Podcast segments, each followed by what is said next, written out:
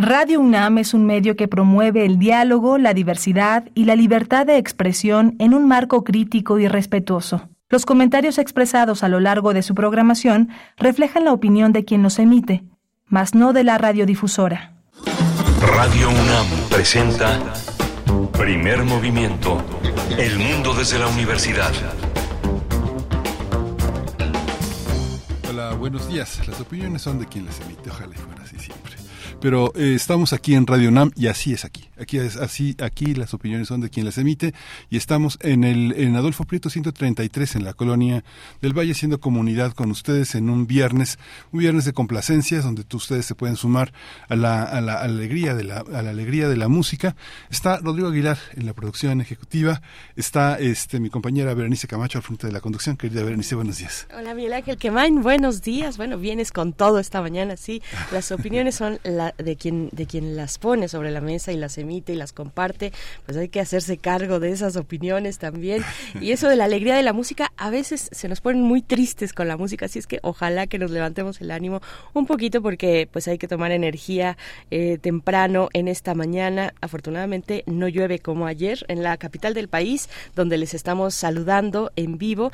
Está un poquito fresco, pero no lluvioso, así es que empezamos esta mañana de viernes 18 de agosto. Está el señor Crescencio Suárez a cargo de la consola en los controles técnicos, Violeta Berber en la asistencia de producción, está Antonio Quijano también nuestro jefe de noticias del otro lado del cristal, así que todo listo para iniciar en esta emisión donde tendremos, bueno, eh, un menú interesante y diverso también. Quédense con nosotros hasta las 10 de la mañana. El, vamos a iniciar con una propuesta desde la UNAM, desde la COUS de la UNAM, la Coordinación para la Sustentabilidad, el tercer encuentro estudiantil por una UNAM más sustentable. Es, es un encuentro que se realiza en el marco del Día Internacional de la Juventud. Tendrá lugar en las islas, en Ciudad Universitaria, el próximo 25 de agosto, es decir, el próximo viernes, y vamos a conversar con la maestra Lidia Lara, coordinadora y organizadora de este encuentro.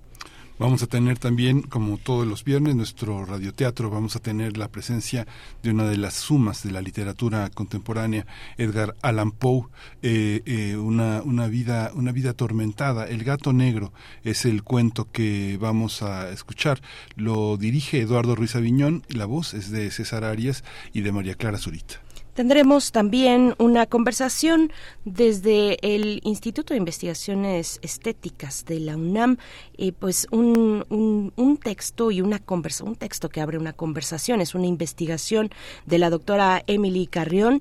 Ella es doctora en antropología histórica por la, la Escuela de, de Altos Estudios en Ciencias Sociales de París, es maestra en Historia del Arte por la Facultad de Filosofía y Letras en la UNAM, en esta casa de estudios, es licenciada en Artes Plásticas por el Centro de Arte y Diseño de Pasadena en California y estaremos conversando con ella sobre un tema, una publicación que se titula Barbie Barbie en Palenque o la manufactura de lo intangible. Vamos a ver de qué se trata. Es una reflexión académica sobre esta muñeca Barbie en, en, un contexto muy, muy específico que es el contexto precolombino. Eh, ya nos dirá, ya nos dirá la doctora Emily Carrión, eh, que bueno, es una destacada investigadora de nuestra universidad y va a compartir con nosotros esta, eh, pues esta perspectiva de un objeto de comercio mm, como lo es Barbie. Sí, vamos a tener también la invención de los sexos de Lu Sikia. Ella es doctora en investigadora del Centro de Investigaciones y Estudios de Género de la UNAM, es doctora en Estudios de Género por la Universidad de Buenos Aires. Vamos también a tener la poesía necesaria. Yo les voy a compartir si nos acompañan hasta las 9 y 10. Estaremos eh, con propuestas poéticas en estos micrófonos.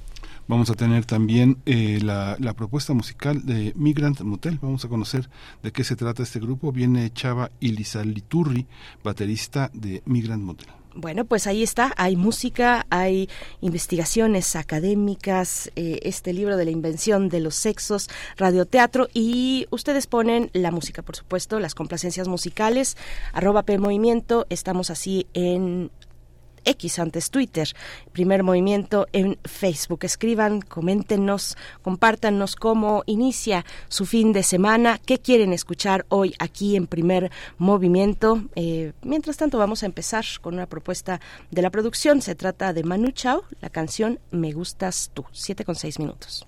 ¿Qué horas son, mi corazón? Lo dije. Mm,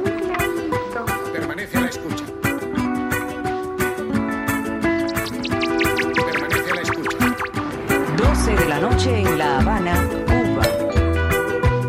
11 de la noche en San Salvador, El Salvador. 11 de la noche en Managua, Nicaragua. Me gustan los aviones, me gustas tú, me gusta viajar.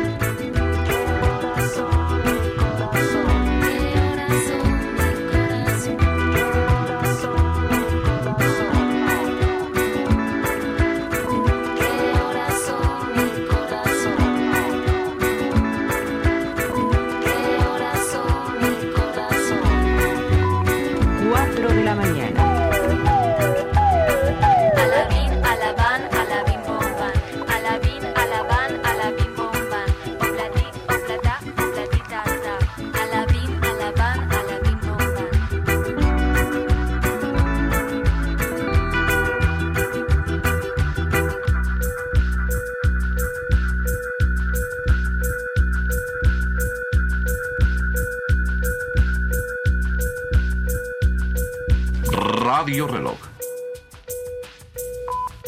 5 de la mañana.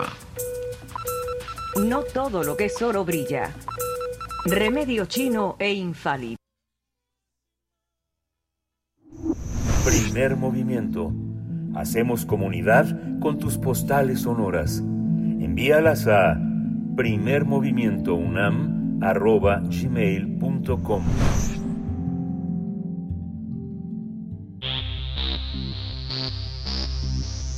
de festivales, ferias y más. Recomendaciones culturales. El 12 de agosto eh, de cada año se celebra en todo el mundo el Día Internacional de la Juventud.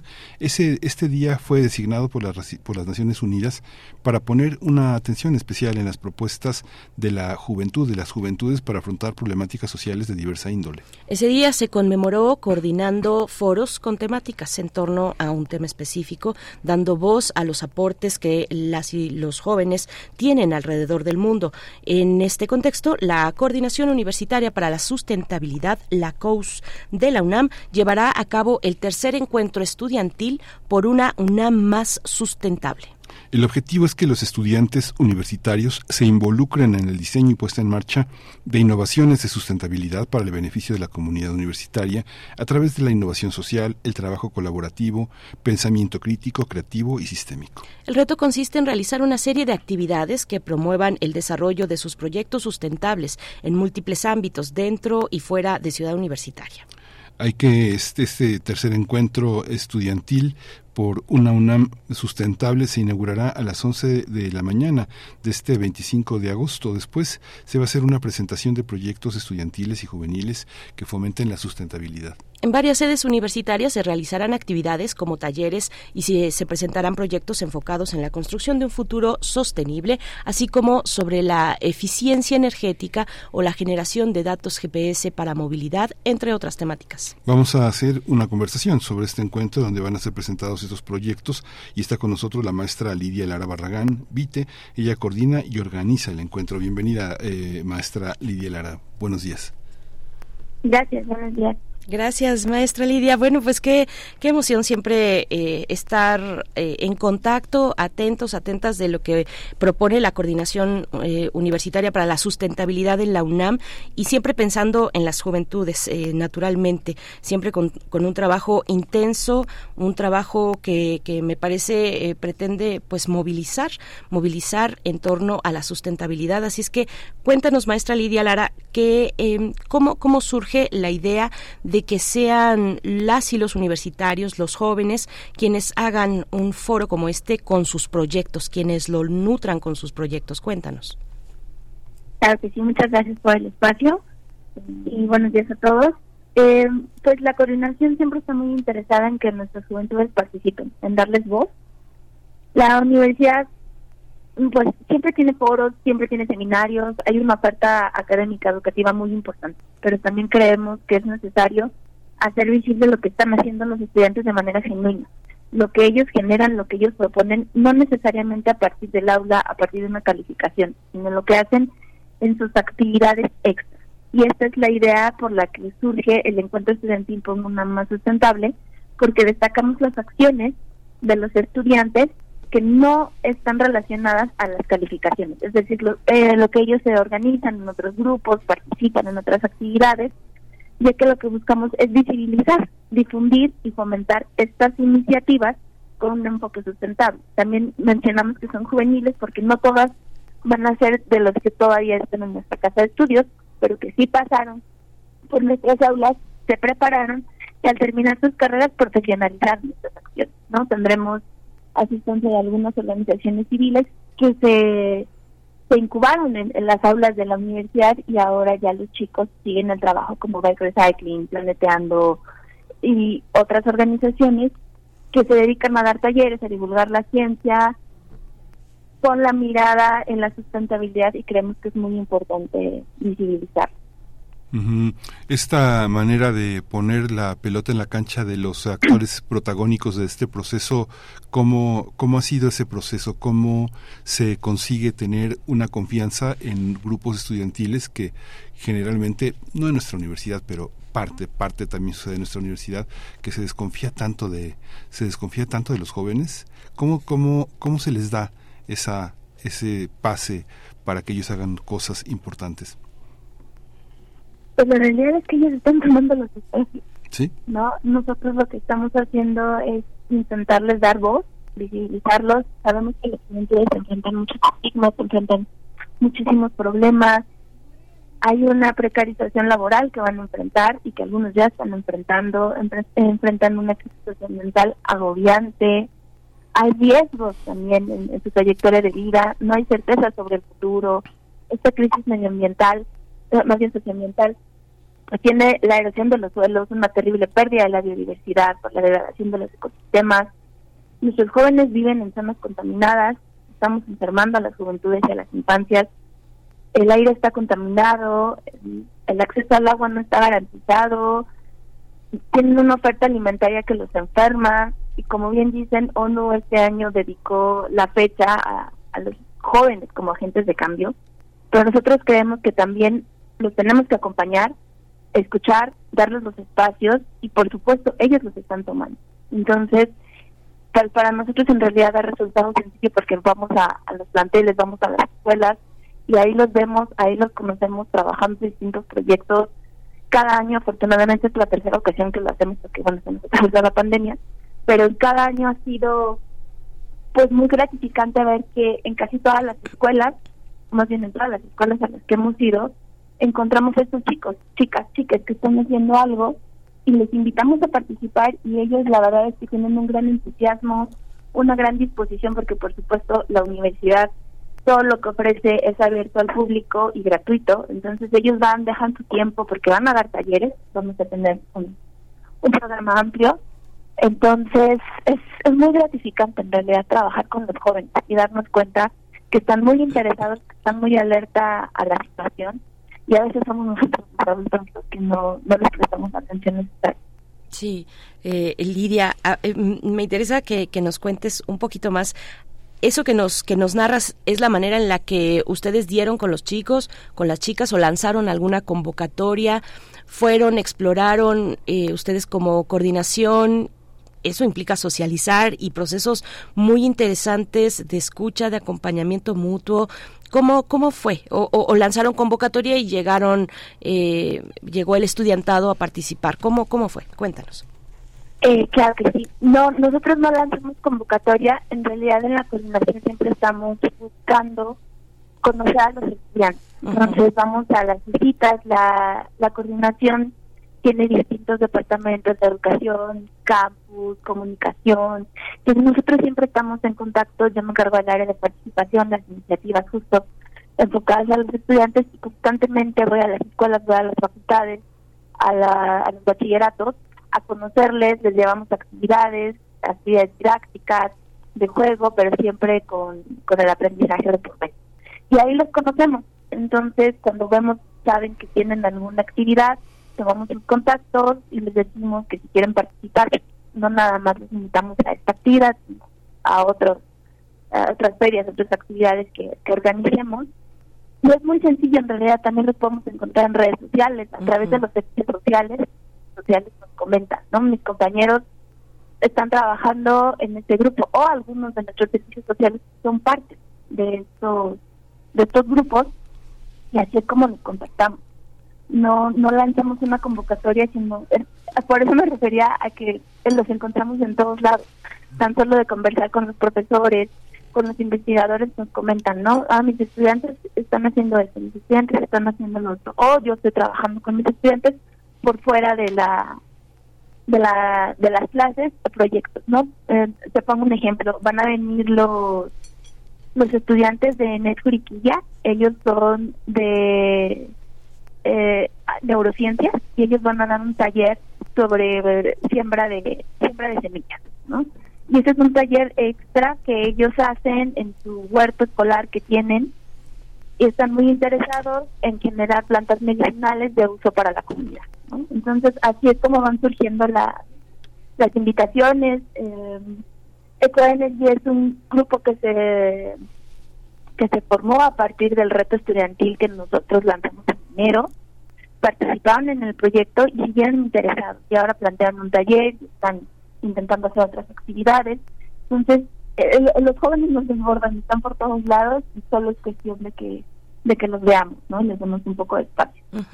Sí. Y esta, esta, esta, pa- esta forma de participación también se genera, hay puentes entre egresados y todavía personas sin ingresar, digamos, se, se llegan a construir esos puentes estudiantiles, digo, hace, no sé, hace unos un par de días conversaba con un egresado que está haciendo el servicio social en la propia Facultad de Periodismo y Comunicación y me decía pues que ya no ve sus compañeros, y era un grupo que me contaba que desde el CCH habían logrado trabajar juntos. Es muy impresionante la capacidad de estar juntos, de poder trabajar en equipo, pero al egresar, ¡pum!, se, se, desaparecen todos.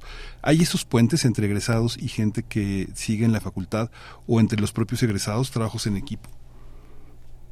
Sí, sí los hay. Hay muchos casos, la universidad tiene una matrícula estudiantil muy amplia, muchas facultades, muchas realidades que enfrentan nuestros estudiantes en el día a día, pues distintas distintas formas no de, socializar, es, es, la realidad, lo que hay. Pero afortunadamente sí tenemos eh, rastros, sí tenemos estos ejemplos, estos casos de estudiantes que siguen con vínculos que siguen interesados en aportar porque salen de la universidad, comienzan proyectos profesionales y buscan también retribuir y buscan seguir participando en la universidad. Y afortunadamente nos hemos encontrado con este tipo de casos que están interesados en la sustentabilidad y por eso nos parece importante visibilizarlos, ¿no? Darles voz y que la comunidad los conozca, que se animen, que participen, que se unan o que formen sus, propios colectivos, ¿no? Sus propios proyectos. Lidia, eh, bueno, la sustentabilidad, eh, pienso yo, que se hace en colectivo, eh, se basa en la colectividad y la pandemia pues inhibió la convivencia y, y nos separó y nos aisló. Esos lazos necesarios para pensar en proyectos sustentables se, se ya están en marcha, ya están aceitados. ¿Cómo, cómo ves tú esa interacción? ¿Cómo? Pero me puedes repetir, Ujú. diciendo... Sí, sí, claro. O sea, con la pandemia, pues todos, digamos, proyectos como estos eh, de sustentabilidad entre los jóvenes, un huerto, por ejemplo. El huerto Ah. que nos comentabas de Juriquilla, pues es imposible, fue imposible durante la pandemia o muy complicado. Bueno, de entrada los eh, la, la- la UNAM, las puertas estaban cerradas y se abrieron las pantallas, ¿no? Eso inhibió la pandemia, impidió que se realizaran estos proyectos de sustentabilidad. Lo que yo creo es que estos proyectos de sustentabilidad son eh, eh, eh, se basan en la colectividad. Un individuo solito, pues difícilmente él nada más con sus esfuerzos podrá tener un impacto en, temas de sustentabilidad. ¿Tú crees que dentro de nuestra comunidad universitaria las y los jóvenes ya aceitaron esos esos eh, esos vínculos para poner en marcha proyectos de sustentabilidad o cómo cómo estás tú midiendo que tienes pues el pulso de la comunidad universitaria? Sí, claro. Sí, ya, eh, gracias por, por la aclaración. Sí, ha sido todo un reto.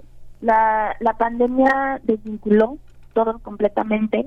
El año pasado hicimos la, la, la segunda edición, pero tanto el año pasado como este nos encontramos justo con grupos, con chicas, con chicos, chicas que nos dicen que están retomando los proyectos, que están intentando buscar nuevos participantes, como un poco ir cambiando la batuta y se ha tenido que hacer también un trabajo, bueno, ellos han tenido que hacer este trabajo en sus escuelas, con sus comunidades, para poderlos incentivar a participar. ¿no? La pandemia los desvinculó, nos desvinculó a todos. Eh, Desafortunadamente, yo creo que aquellos que estaban en, en clases son los que sufrieron mayores estragos porque pues cortaron totalmente los vínculos, la manera en que socializas. Eh, es fundamental el poder tener el contacto con el otro y pues nuestros jóvenes se vieron muy afectados, ¿no? Las cifras también lo dicen, eh, la ansiedad, suicidios, la salud mental es fundamental. Creo que la sustentabilidad puede ayudar en eso, porque como tú bien dices, nos lleva a trabajar en comunidad, a atender no nada más los temas eh, ambientales, también hay que atender los temas sociales, los temas políticos, los temas económicos, hay que involucrarnos con la comunidad y generar vínculos, ¿no? La sustentabilidad para que funcione tiene que ser un todo, tiene que ser integral, ¿no? Entonces, nuestros estudiantes afortunadamente están construyendo, saben de los retos, los siguen enfrentando, pero no dejan de hacer cosas. Y eso es lo, lo que nos parece importante destacar. Sí, muy valioso. Sí, y esta y este aspecto también que en, en ese trabajo en equipo se logra, este, muchos logran darse cuenta de que las actitudes de emprendimiento no necesitan grandes capitales, que hay una parte en la que la inversión es el propio conocimiento y el propio trabajo en equipo. ¿Cómo ti- tienen un registro de ese tipo de iniciativas, de actividades, o, o son, este, nada más son testigos de cómo se des- desarrollan algunos procesos de los que nos podrías contar algo? Sí, sí tenemos un registro de, de los colectivos, de los grupos con los que tenemos contacto, a los que conocemos, sabemos cuáles son sus actividades, que lo profesionalicen, como bien les, les comenté, a mí me, me parece muy, pues, muy destacado y muy bonito el caso de, por ejemplo, Planeteando. Ellos son una un, un colectivo que surge a partir de estudiantes de la Facultad de Ciencias, en donde ellos trabajan con la divulgación de la ciencia, tienen distintas eh, disciplinas, ¿no? ustedes saben que Facultad de Ciencias hay carreras, y entonces ellos se, eh, se empiezan a interesar en divulgar el conocimiento, profesionalizan porque terminan, y entonces ahora diversifican muchísimo sus, sus actividades. Por ejemplo, ellos pueden generar videos, dan talleres, tienen ya sus servicios sociales, también están dados de alta en los programas de la universidad y eh, echan mano ¿no? de estos estudiantes que se están formando y a la vez ellos les pueden prestar este tipo de actividades. ¿no? Entonces, sí tenemos un registro, hay casos muy bonitos como este y, y, muchos más, ¿no?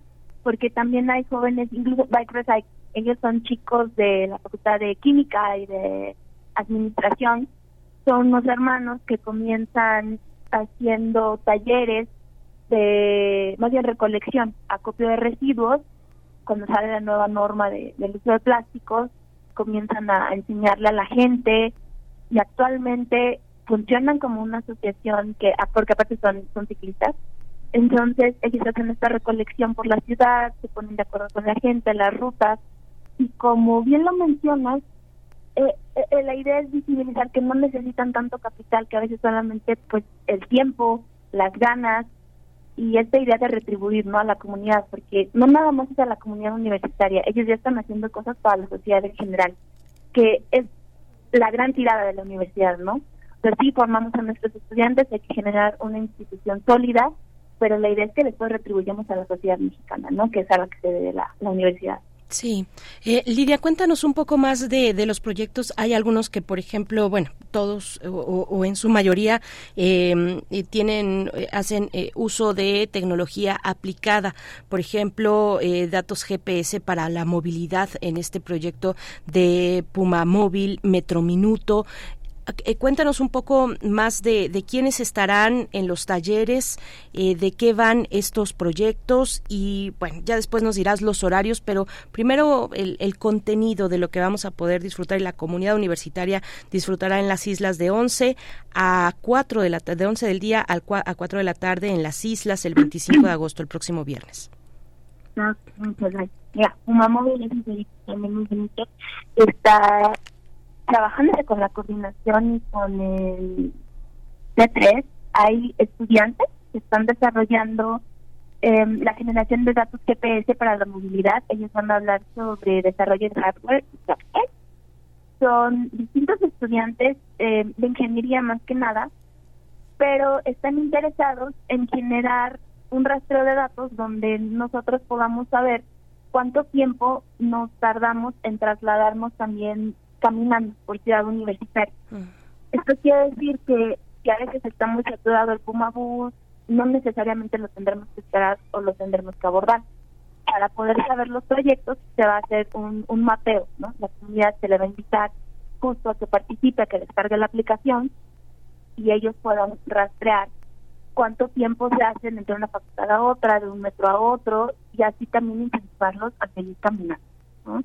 Ellos van a presentar una charla justo sobre Puma Móvil, sobre Metro Minuto, donde van a hacer la, presentación de la construcción y, fun y funcionalidad de esta, aplicación y van a dar un taller sobre la generación de datos GPS para la movilidad. ¿no?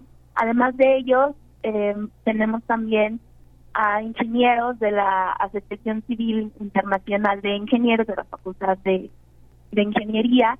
Ellos van a dar una charla introductoria eh, para evaluar qué tan sostenible es un proyecto de infraestructura.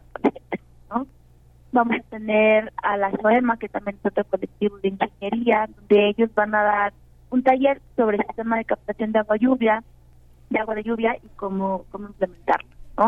Tendremos a Ecoenergy con un juego educativo sobre eficiencia energética, Viene Química Verde, que de CCH que busca crear una conciencia entre los estudiantes, los profesores, sobre la importancia de cuidar el ambiente mientras se realizan las actividades experimentales de química, ¿no? También tenemos la presencia del Silarín de CCH Sur, que vienen a presentar proyectos de huerto escolar. Ya les mencioné en el Turiquilla, que harán un, un plantel, eh, un plantel, perdón, un taller sobre siembra de semillas. Está planeteando con una demostración, con un tanque de olas sobre los procesos costeros e interacciones entre biodiversidad, oleaje y, sociedad. ¿no? Bike Recycling dará taller de separación, clasificación, recolección eh, selectiva y almacenamiento de los de los residuos, ¿no? Entonces vamos a tener, ah, también viene Pumacar, que es una una iniciativa de, de estudiantes donde estos viajes compartidos para poder llegar a Ciudad Universitaria, ellos se ponen de acuerdo previamente para establecer las rutas y justo creemos que es muy importante atender la movilidad, ¿no? Como bien les mencionamos, está la cuestión de la aplicación, este tipo de, iniciativas, y, y en todos están participando los estudiantes de manera genuina, ¿no? No es que estén obedeciendo a, a una materia, a una investigación, sino porque creen en el tema, están interesados. Les repito así brevemente a los participantes y les voy dando los horarios, si, Sí. si te parece bien. Claro, Lidia, por favor.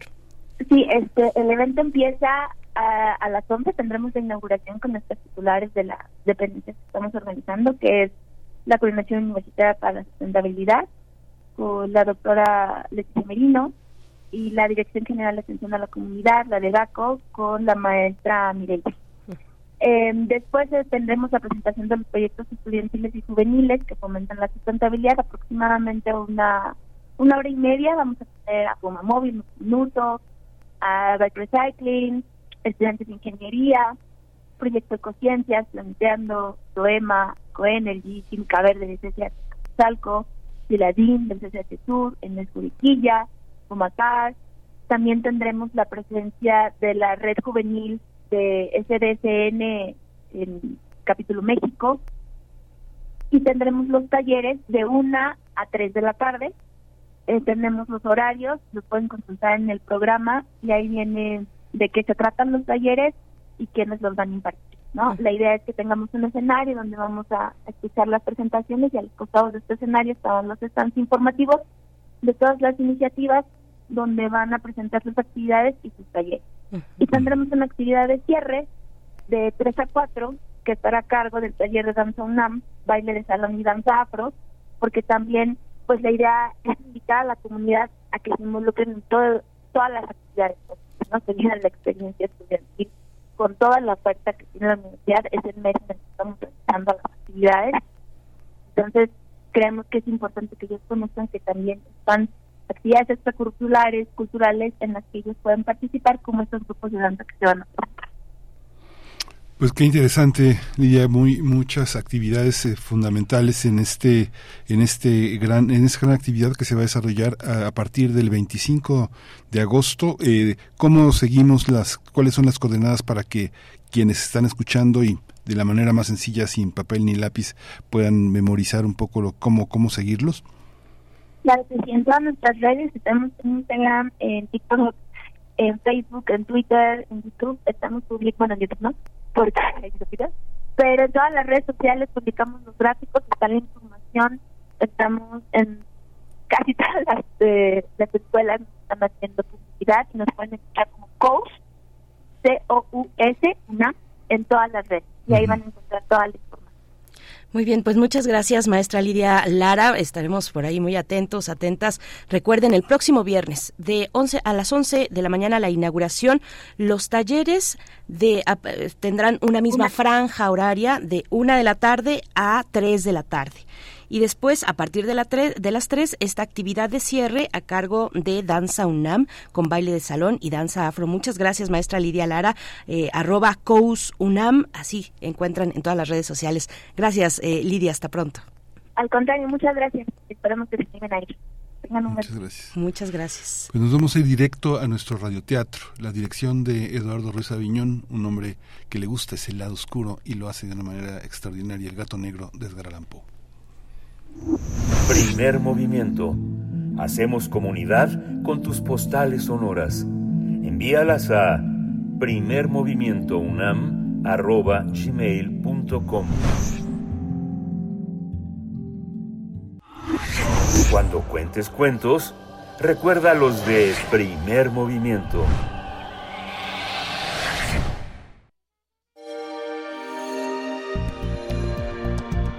Descarga Cultura. Punto UNAM.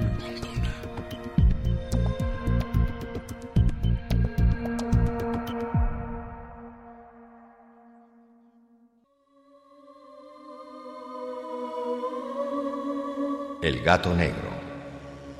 Edgar Allan Poe.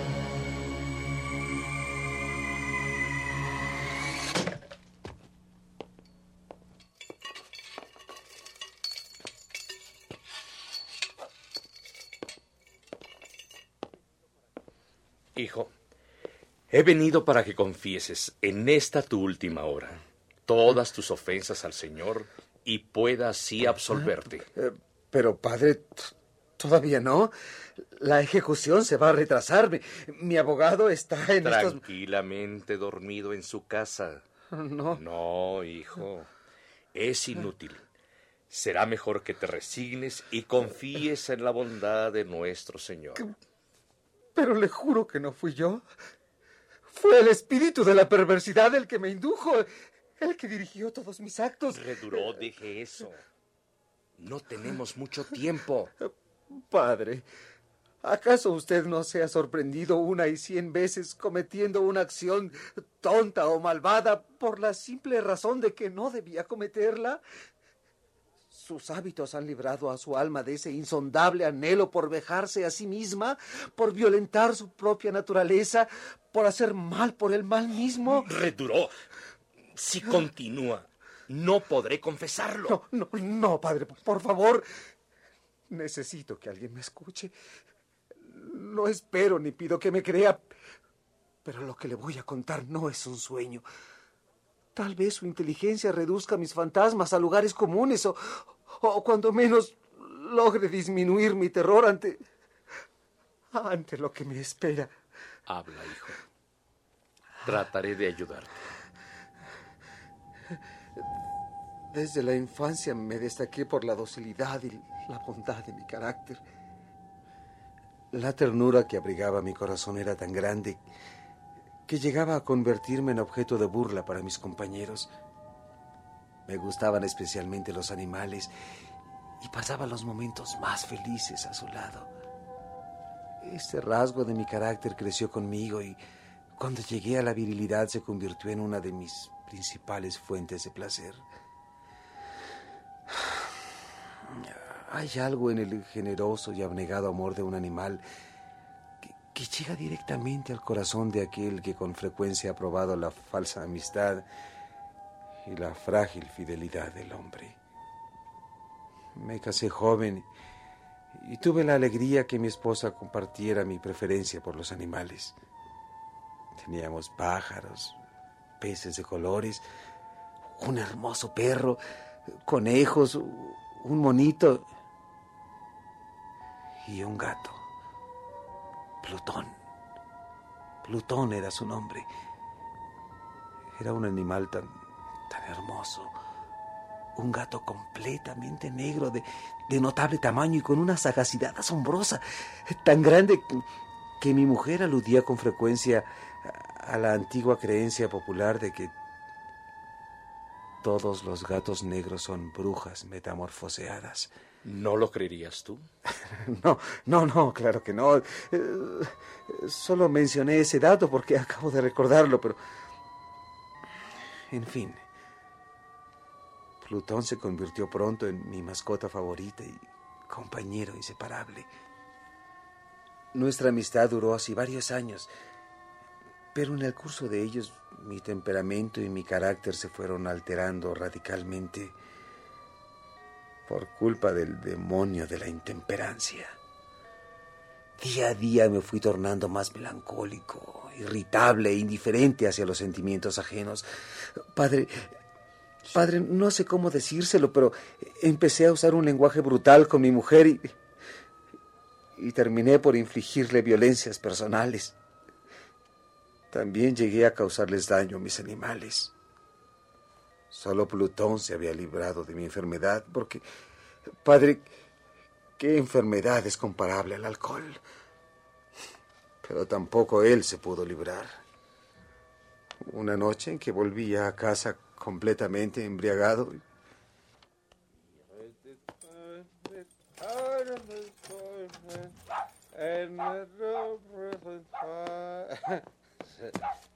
Ven, ven, perrito. Ven, ven. Perrito. Ven, perro cobarde. Plutón, Plutón, Plutón. Si quieres a tu amo, Plutón. Así, Plutón. ¡Ay, ay! ¡Maldito gato! ¡Te voy a enseñar a morder a tu amo! ¡Oh!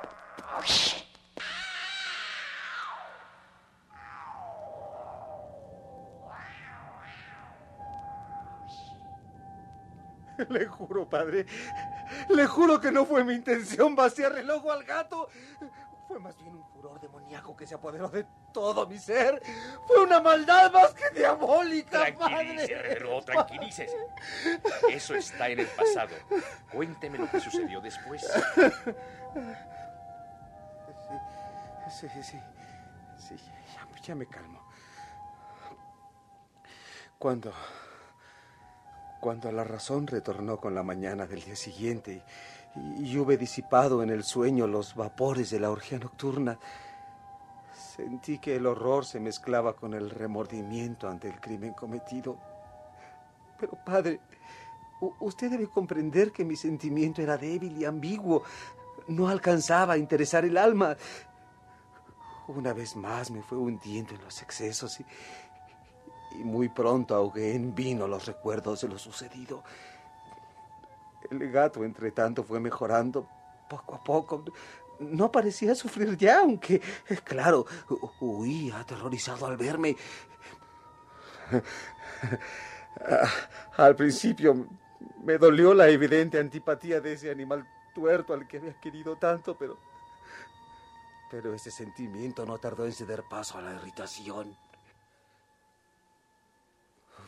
Fue, fue entonces cuando, cuando se presentó de nuevo el demonio de la perversidad. Me incitó a consumar el suplicio que había infligido a la inocente bestia. Una mañana, una mañana a sangre fría, ceñí un nudo corredizo en torno a su cuello y, y lo ahorqué en la rama de un árbol. Padre, padre, usted no puede entenderme, pero lo ahorqué mientras las lágrimas manaban de mis ojos y el más amargo remordimiento apretaba mi corazón. Lo ahorqué porque sabía que él me había querido, porque estaba seguro de que no me había dado motivo alguno para matarlo. Padre, padre, lo ahorqué porque sabía que al hacerlo cometía un pecado, un pecado mortal que comprometería mi alma hasta llevarla, si, ello fuera posible, más allá del alcance de la misericordia infinita del terrible y misericordioso Dios. Hijo, aún no has comprendido Y ahora, padre, ahora, ahora le voy a comentar algo increíble. No quiero que piense que, que- establezco una relación de causa y efecto entre el desastre y mi criminal acción, pero, pero, pero la noche del mismo día en que cometí tan cruel acción, me despertaron unos gritos de,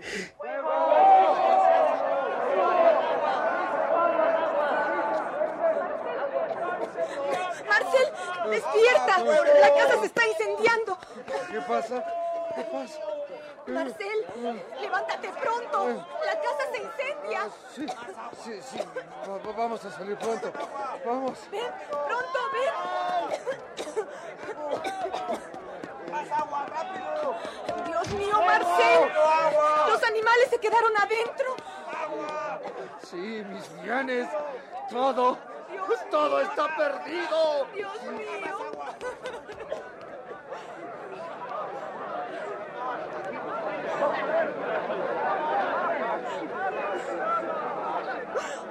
Dios mío. No quedó nada más que esa pared. ¿Qué hace toda esa gente curioseando nuestra desgracia? Qué extraño. Sí. Apenas se alcanza a vislumbrar algo. ¡Quítese! ¡Quítese! ¡Déjeme pasar! Ya la distinguí.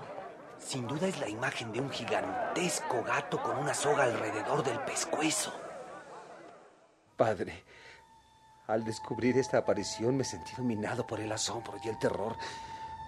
Pero después pensé que, que alguien había arrojado el cadáver del gato por la ventana y, y el amoníaco de este junto con la cal y las llamas habían producido la imagen, pero... Pero aunque así tranquilicé mi razón, mi conciencia empezó a provocarme fantasmagorías terribles y, y finalmente remordimiento a, a tal grado a tal grado que comencé a buscar un gato similar entre los antros que frecuentaba. Una noche, borracho a medias, encontré un gato sin dueño, un gato negro, muy, muy grande, tan grande como mi antiguo gato Plutón. De hecho, era igual a este, salvo por, por una vasta, aunque indefinida mancha blanca que le cubría todo el pecho. El gato me siguió hasta la casa y, y pensé que había encontrado el animal que buscaba. De inmediato, de inmediato se convirtió en, en el favorito de mi mujer. Pero conforme pasó el tiempo, el marcado cariño que, que demostraba el gato hacia mí terminó por disgustarme y fatigarme. y Muy pronto lo empecé a odiar. Evitaba encontrarme con el animal como si fuera la peste. ¿Pero qué tenía el animal que le causara tal repulsión? Descubrí a la mañana siguiente de haberlo llevado a casa que, que aquel gato, al igual que Plutón, era tuerto. Tuerto. Y, precisamente fue esa circunstancia la que lo hizo más grato a mi mujer. Por mi parte, por mi parte aumentaba mi aversión con la misma intensidad con que el gato incrementaba su devoción por mí. Con una tenacidad imposible de creer, seguía todos mis pasos. En cuanto me sentaba, se acurrucaba bajo mi silla o saltaba mis rodillas, prodigándome sus horribles caricias. Si empezaba a caminar, se metía entre mis pies amenazándome con hacerme caer, o bien clavaba sus largas y afiladas uñas en mi ropa para poder trepar hasta mi pecho. Le juro, padre, que en esos momentos ansiaba aniquilarlo de un solo golpe, pero me sentía paralizado por el recuerdo de mi primer crimen y sobre todo por, por un espantoso temor al animal. Padre, ¿sabe qué era lo que más me aterrorizaba de aquella bestia? No, no lo sé. La mancha grande, blanca que diferenciaba a este gato de Plutón. Más de una ocasión mi mujer me hizo ver que, que esa mancha que yo había juzgado indefinida representaba, sí, sí, representaba la imagen de una cosa atroz, siniestra. La imagen del patíbulo. Lúgubre invención del horror y del crimen, de la agonía y de la muerte. Castigo terrible es. Venganza terrible. Al ver la mancha me sentí más miserable que todas las miserias humanas. Pensar que una bestia cuyo semejante había yo destruido desdeñosamente, una bestia era capaz de producir tan insoportable angustia en un hombre creado a imagen y semejanza de Dios. ¡Ah! ¡Ay! Ni de día ni de noche pude ya gozar la bendición del reposo. De día aquella criatura no me dejaba un instante solo. De noche despertaba yo de los más horrorosos sueños para sentir el ardiente aliento de esa cosa en mi rostro y su terrible peso apoyado eternamente sobre mi corazón. Padre, padre, no pude más. Bajo el agobio de tormentos semejantes, sucumbió en mí lo poco que quedaba de bueno. Solo los pensamientos infames disfrutaban ya de mi intimidad. Aborrecía a la humanidad entera y, y mi pobre mujer de que nada se quejaba pasó a ser la habitual y paciente víctima de mis furiosos y frecuentes estados de cólera. Pero el tiempo se me está yendo y, y aún no le he contado lo que me trajo aquí a la celda de los condenados. Mi, mi esposa me acompañó cierto día al sótano para, para cumplir una tarea doméstica. Al sótano de esa vieja casa que nuestra pobreza nos obligaba a vivir. El gato me siguió mientras bajaba la escalera.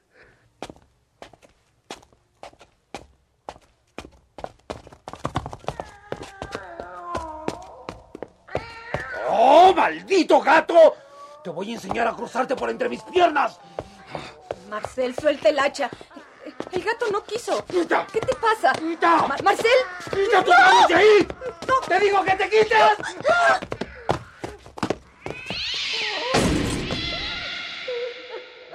¡Oh, maldito gato! ¡Mira lo que has provocado! Cuanto te encuentre. Calma, calma. Primero tienes que deshacerte del cuerpo. Si, lo descuartizo y, lo quemo en pedazos. No, no, no, no, no. No. Los vecinos podrían sospechar por el humo. ¿Eh? Si lo meto en un cajón y lo tiro en el basurero de la ciudad. No, no, no. Alguien te podría ver. Ah, claro. Los monjes en la Edad Media emparedaban a sus víctimas. Y, este sótano es ideal. Bien, Marcel. Qué inteligente eres.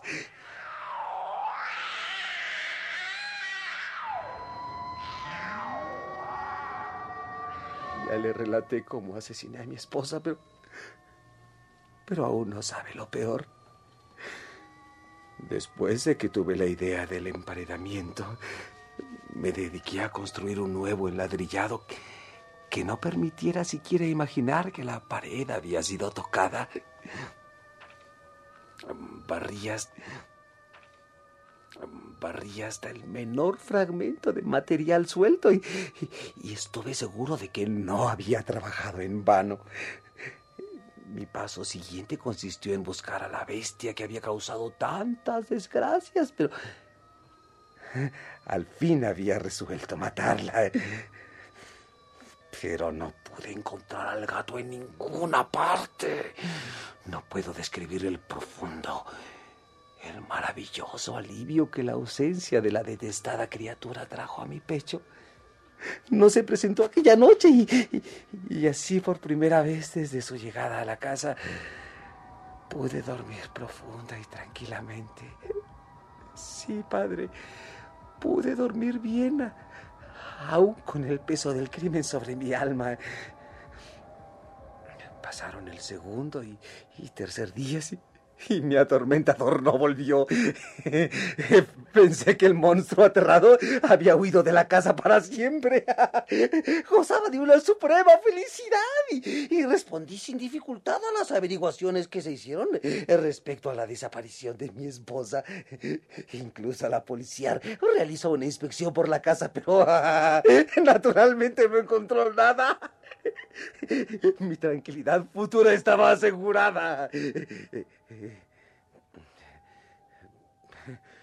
Pero al cuarto día del asesinato, un, grupo de policías se presentó inesperadamente para realizar una nueva investigación de la casa. Naturalmente, no sentí la más leve inquietud.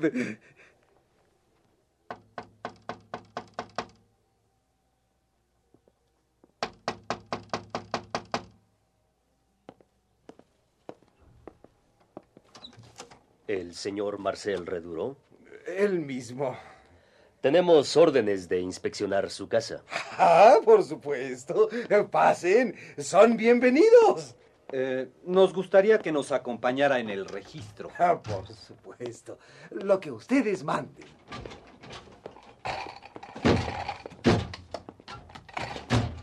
Tal parece que no hay nada aquí. Si no tienen prisa, me gustaría revisar nuevamente el sótano. Está bien, vamos. Por aquí, por favor. Eh, Tengan cuidado con las escaleras, ¿eh? No, definitivamente no hay nada. Pues bien, señor Reduró, eh, lamentamos haberlo molestado de nuevo. Más, tomando en cuenta la pena que debe embargarle por la desaparición de su esposa. Eh, pero le aseguro que esta inspección es la última. No es ninguna molestia. Pueden regresar cuando les plazca, ¿eh? Eh, Caballeros, me alegro tanto de haber disipado sus sospechas. Les deseo una buena salud y un poco más de cortesía. Dicho sea de paso, caballeros, esta casa está muy bien construida. Les repito que es una casa de excelente construcción. Estas paredes, sí, caballeros, estas paredes tienen una gran solidez.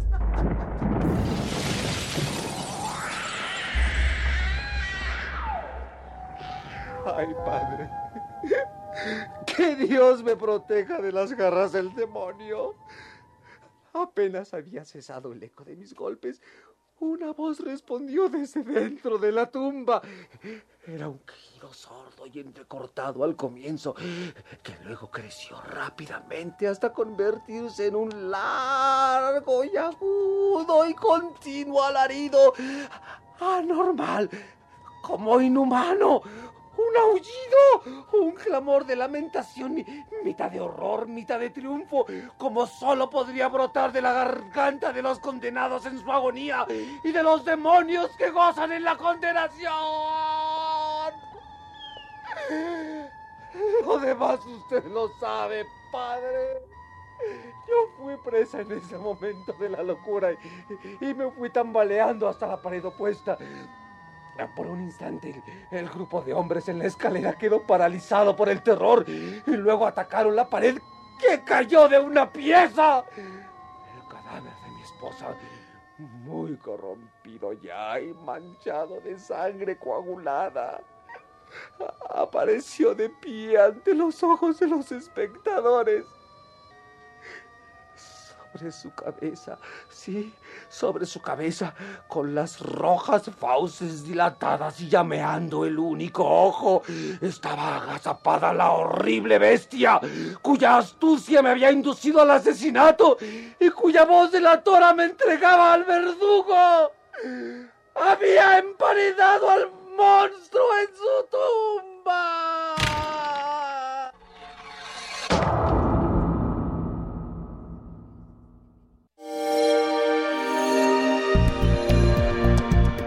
Descarga Cultura.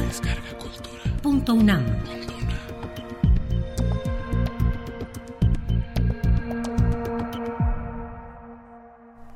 Estamos de vuelta ya para el cierre en esta primera hora, para el cierre de la primera hora, no crean, vamos hasta las 10 de la mañana con ustedes, pero tenemos, antes de irnos al corte, tenemos cortesías y se trata de eh, pases dobles para ver a los Pumas en su juego contra Toluca. Pumas contra Toluca para el día de hoy viernes a las 21 horas en el Estadio Olímpico Universitario. Ustedes eh, bueno, tienen que responder a esta pregunta. Las primeras tres personas, porque son tres pases, que respondan a la pregunta de en qué año jugaron por primera vez las Pumas, el equipo de femenil de fútbol de Pumas de la UNAM, la primera vez que jugaron en qué año en el Estadio Olímpico Universitario. Quien responda de manera correcta, pues se llevará uno de estos tres pases dobles para el juego de hoy, Pumas contra Toluca, 21 horas, Estadio Olímpico Universitario. Se van por Twitter, así es que ahí, ahí nos buscan en Twitter, arroba PMovimiento, escriben la respuesta correcta. Quien lo haga, las primeras tres personas se llevan su pase doble. Con esto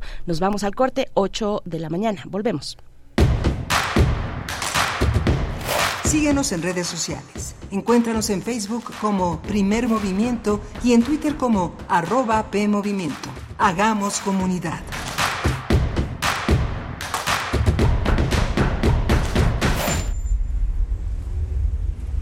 XEUN 96.1 de frecuencia modulada. 860 de amplitud modulada.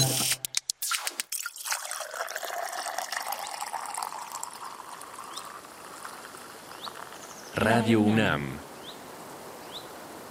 Experiencia sonora.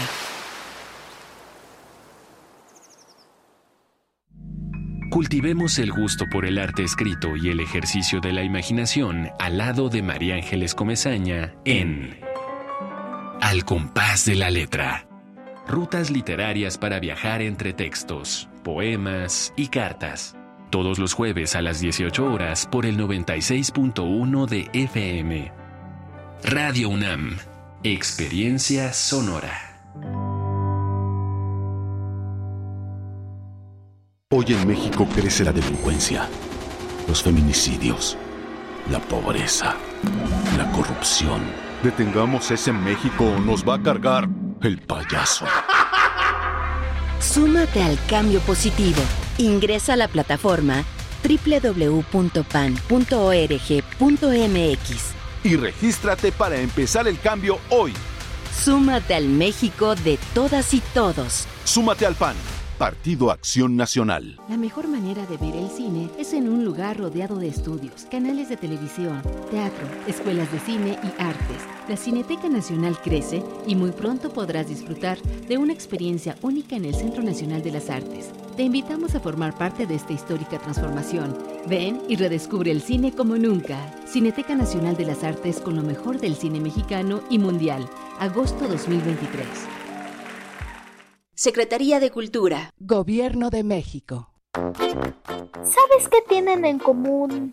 El polvo de una estrella durmiente, el moco de King Kong o el enano más alto de todos. Pues que a todos los puedes encontrar en la radio. Solo tienes que decir las palabras mágicas. ¡Hocus Pocus! Para tus orejas y escúchanos todos los sábados a las 10 de la mañana por Radio UNAM. Experiencia sonora. En la vida cotidiana se reflejan las problemáticas sociales, con diferentes causas y consecuencias. Pensemos juntas y juntos las posibles soluciones. Vida cotidiana. Análisis de nuestro día a día. Viernes a las 16 horas, después del corte informativo. Si sucede a nuestro alrededor, es importante. Radio UNAM, Experiencia Sonora.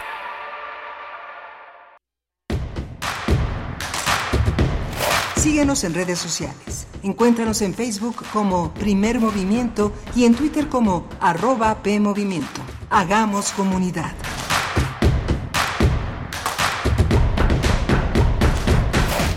Buenos días, ya estamos de vuelta aquí en primer movimiento en Radio UNAM en este viernes, ya es viernes, fin de semana, 18 de agosto del 2023 y son las 8 con 4 minutos, 8 con 4 minutos, apúrenle si ya se les hizo tarde y si no, bueno, eh, de todas maneras les acompañamos tarde o no, aquí estamos con ustedes en el 96.1 de la frecuencia modulada en vivo, por supuesto, y el 860 de amplitud modulada también en la radio Nicolaita, en el 104.3 de la frecuencia modulada modulada para llegar a Morelia, saludarles a ustedes y a todos los que nos escuchan también a través de la web eh, en cualquier parte del mundo, www.radio.unam.mx. Así estamos llegando a la segunda hora de transmisión con Violeta Berber en la asistencia de producción. Está Antonio Quijano, eh, jefe de noticias, presente en cabina, Crescencio Suárez en la operación técnica de la consola, Arad Rebollar también como parte de la producción y Miguel Ángel Quemain en la conducción, en los micrófonos, aquí en la voz de primer movimiento. Buenos días, Miguel Ángel.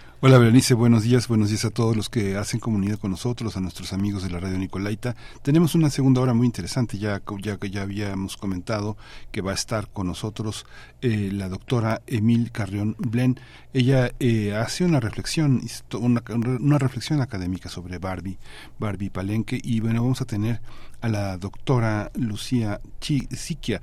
Ella es este una académica, Lu, Lu es investigadora del Centro de Investigaciones y Estudios de Género de la UNAM. Sí, estará conversando con nosotros sobre una publicación suya reciente que edita, que publica Siglo XXI, que se trata, se titula La invención de los sexos, cómo la ciencia puso el binarismo en nuestros cerebros y cómo los feminismos pueden ayudarnos a salir de ahí. La doctora Lucía Sichia es, eh, es investigadora del CIEG, del Centro de Investigaciones y Estudios de Género de la UNAM, y bueno, pues va a compartir con nosotros esta, esta visión que es compleja, por supuesto, es una visión desde las neurociencias que hace cruces con las epistemologías feministas y que intenta ser también un material de divulgación, lo cual no es cosa sencilla tratándose de estos de estos temas desde una mirada eh, académica, por supuesto. Y bueno, pues vamos a tener eh, el gusto de compartir con ustedes esta esta lectura. Así es que quédense aquí, quédense con nosotros.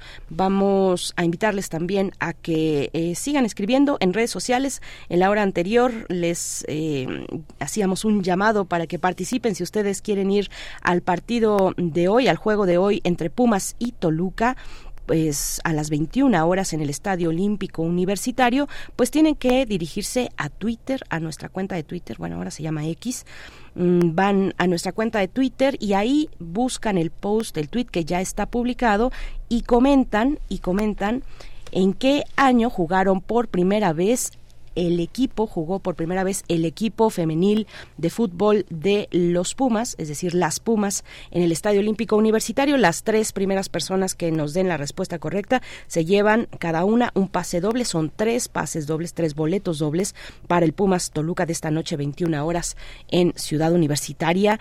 Les esperamos con sus respuestas. Gracias también a quienes han ya compartido sus complacencias musicales. No tardan en salir.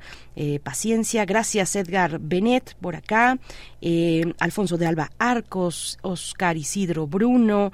Bueno, gracias por su escucha, por escribir y nosotros nos vamos ya con la nota del día para hablar de Barbie Palenque, una reflexión académica sobre la muñeca Barbie. Nota Nacional. Hay una, en los últimos meses Barbie ha sido muy popular entre mucha gente gracias a que la película sobre esta muñeca eh, circuló planetariamente. Lo cierto es que desde los años 60 para algunos es considerado un símbolo de lo femenino que ha invadido la cultura popular y lo ven como un producto del capitalismo. Otros especialistas hacen una crítica en torno a que Barbie representa la imagen corporal que muchas niñas y mujeres conciben como ideal, bueno, la sociedad en general, además de que establece estereotipos de feminidad, así como estándares y concepciones de belleza occidental europea. Estas son algunas de las reflexiones que plantea la doctora Emily Carrión Blaine, quien eh, también se desempeña como investigadora del Instituto de Investigaciones Estéticas de nuestra Casa de Estudios. Mediante el texto Barbie en Palenque o la manufactura de lo intangible, la especialista analiza la representación de la muñeca como princesa del México antiguo desde la perspectiva de la antropología de la imagen. De acuerdo con Emily Carrión, las muñecas Barbie y la gama de accesorios que poseen expresan los valores y las creencias de sus consumidores, debido a que Mattel concibió las primeras muñecas afroamericanas e hispanas para responder a argumentos ligados a la equidad racial y a otros importantes movimientos sociales. Esta especialista recuerda que la juguetería creó en 1989 una Barbie mexicana que reflejaba la fuerte influencia española, mientras que siete años después se hizo una edición de la muñeca luciendo un vestido con los colores de la bandera mexicana. Aún así, es difícil dejarla de concebir como una mujer blanca. Cabe mencionar que a lo largo de los años la doctora, la doctora Carreón adquirió algunas de las muñecas que menciona en el texto, las cuales piensa donar a la UNAM para futuros estudios. Pues vamos a conversar sobre Barbie Palenque. Nos acompaña la doctora Emil Carrión, doctora en antropología histórica por la École de Hautes Études de, de Ciencias Sociales de París, maestra en historia de arte por la Facultad de Filosofía y Letras y licenciada en artes plásticas por el Art Center College of Design en Pasadena, en California. Bienvenida, doctora. Buenos días. Hola, este, buenos días. Muchas gracias, Berenice y Miguel Ángel. Gracias, Por permitirme. Y gracias al público. Quiero agradecer la posibilidad de platicar con ustedes. Gracias, doctora. Eh, pues eh, los agradecimos, agradecidos somos nosotros con este cruce muy interesante eh, entre un producto como la muñeca Barbie y eh, el México prehispánico. Eh, el, México precolombino, ¿cómo, ¿cómo surge esta investigación? ¿Cómo surge el interés por hacer estos cruces eh, desde, desde su investigación, doctora Carreón? Quizás puedo agradecer a la doctora, a mi colega, la doctora Débora Dorotinsky. Ella hace como 10, no más, 12 años, en un seminario de cultura visual, me invitó a participar y surgió la coyuntura que yo a lo largo de, la vida he coleccionado muñecas. Entonces les conté un poco de los de mis trabajos con otras muñecas que había estado estudiando y lo de la Barbie azteca y presenté el texto en su seminario por primera vez ah, en inglés, de hecho, en un seminario eh, con colegas norteamericanos y esto dio pauta al artículo que salió publicado en la revista Anales del Instituto de Investigaciones Estéticas en 2013, el que ustedes ya mencionaron un poco. Y se debió a que, bueno, con- coleccionando muñecas a lo largo del tiempo, vi que las muñecas Barbie fueron cambiando. Las primeras Barbies eran esta concepción que, que todo el mundo reconoce, que es la muñeca con las piernas que no se doblan y el traje de baño de rayas. Y eso llevó a las primeras formulaciones de Barbies blancas, occidentales, y después fue Barbie vestida de mexicana con Ken, vestido de mexicano, y de ahí surgió en Mattel lo que son las, las mujeres del mundo. Paralelamente, Mattel sacó una edición que son las princesas del mundo. Y mi propuesta es que al conjugarse la noción de ah, las Barbies del mundo con las Barbies princesas del mundo, surgió la, la propuesta de las princesas del mundo que no son princesas del primer mundo, se permite. Entonces hicieron la princesa Navajo, la princesa Inca y la princesa Azteca. Ah, yo las fui comprando a lo largo de del tiempo, algunas con fondos de la universidad me dieron para mis proyectos, otros con fondos personales y las he ido guardando. Ahora estas muñecas tienen 20, 25 años, están en sus cajas, un poco como Toy Story, si quieres, y ah, están guardadas y he tomado la decisión de donarlas a la universidad, como ustedes bien mencionaron, para que otras personas lo, las puedan estudiar. Paralelamente con un alumno, Armando de María y Campos, estamos formulando una pequeña exposición que esperamos se presente en el Instituto de Investigaciones Estéticas eventualmente, así como en la ENES Morelia, donde trabaja mi colega el doctor David Gutiérrez. Es interesante. Sí, sí, sí, sí, le escuchamos, doctora. Y, sí, básicamente es, y lo que me interesa mucho es, con esto de la película que salió, que la vi, creo que la película trata más de, la vida de Ken y los problemas existenciales de Ken que los de Barbie personalmente, este, la película esta de Greta Gerwig. Ah, pero a mí eso no es lo que me interesa tanto, sino cómo ah, la academia se ha referido a estas muñecas. Y si uno hace búsquedas en la academia edu, hay muchos, muchos textos impresionantemente bien trabajados alrededor del tema de, de, de la Barbie. Muchos son, bueno, sí, las cuestiones de género, las cuestiones de cómo es representada como mujer, pero uno muy interesante de una colega, Elizabeth Chin, ella trabaja de cómo juegan los niños con estas muñecas.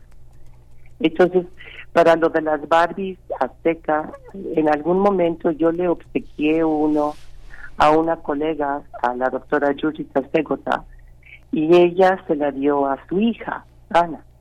Y a su hija, ante nuestra mirada atónita, desvistió a la muñeca y le puso la ropa a otra muñeca.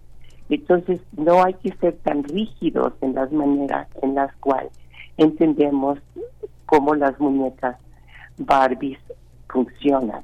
Porque la manera en cual los niños y niñas juegan con ellas radica este, en cómo pueden ser entendidas, creo.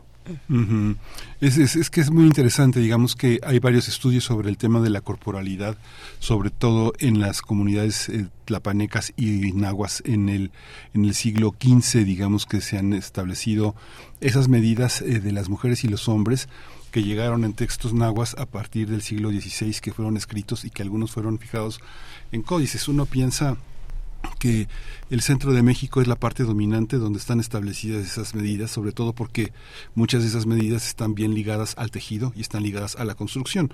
No sé, digamos cuatro cuartas equivalían a, no sé, un ante- a, un, a un brazo, no dos cuartas a un antebrazo, tres cuartas a una axila, etcétera.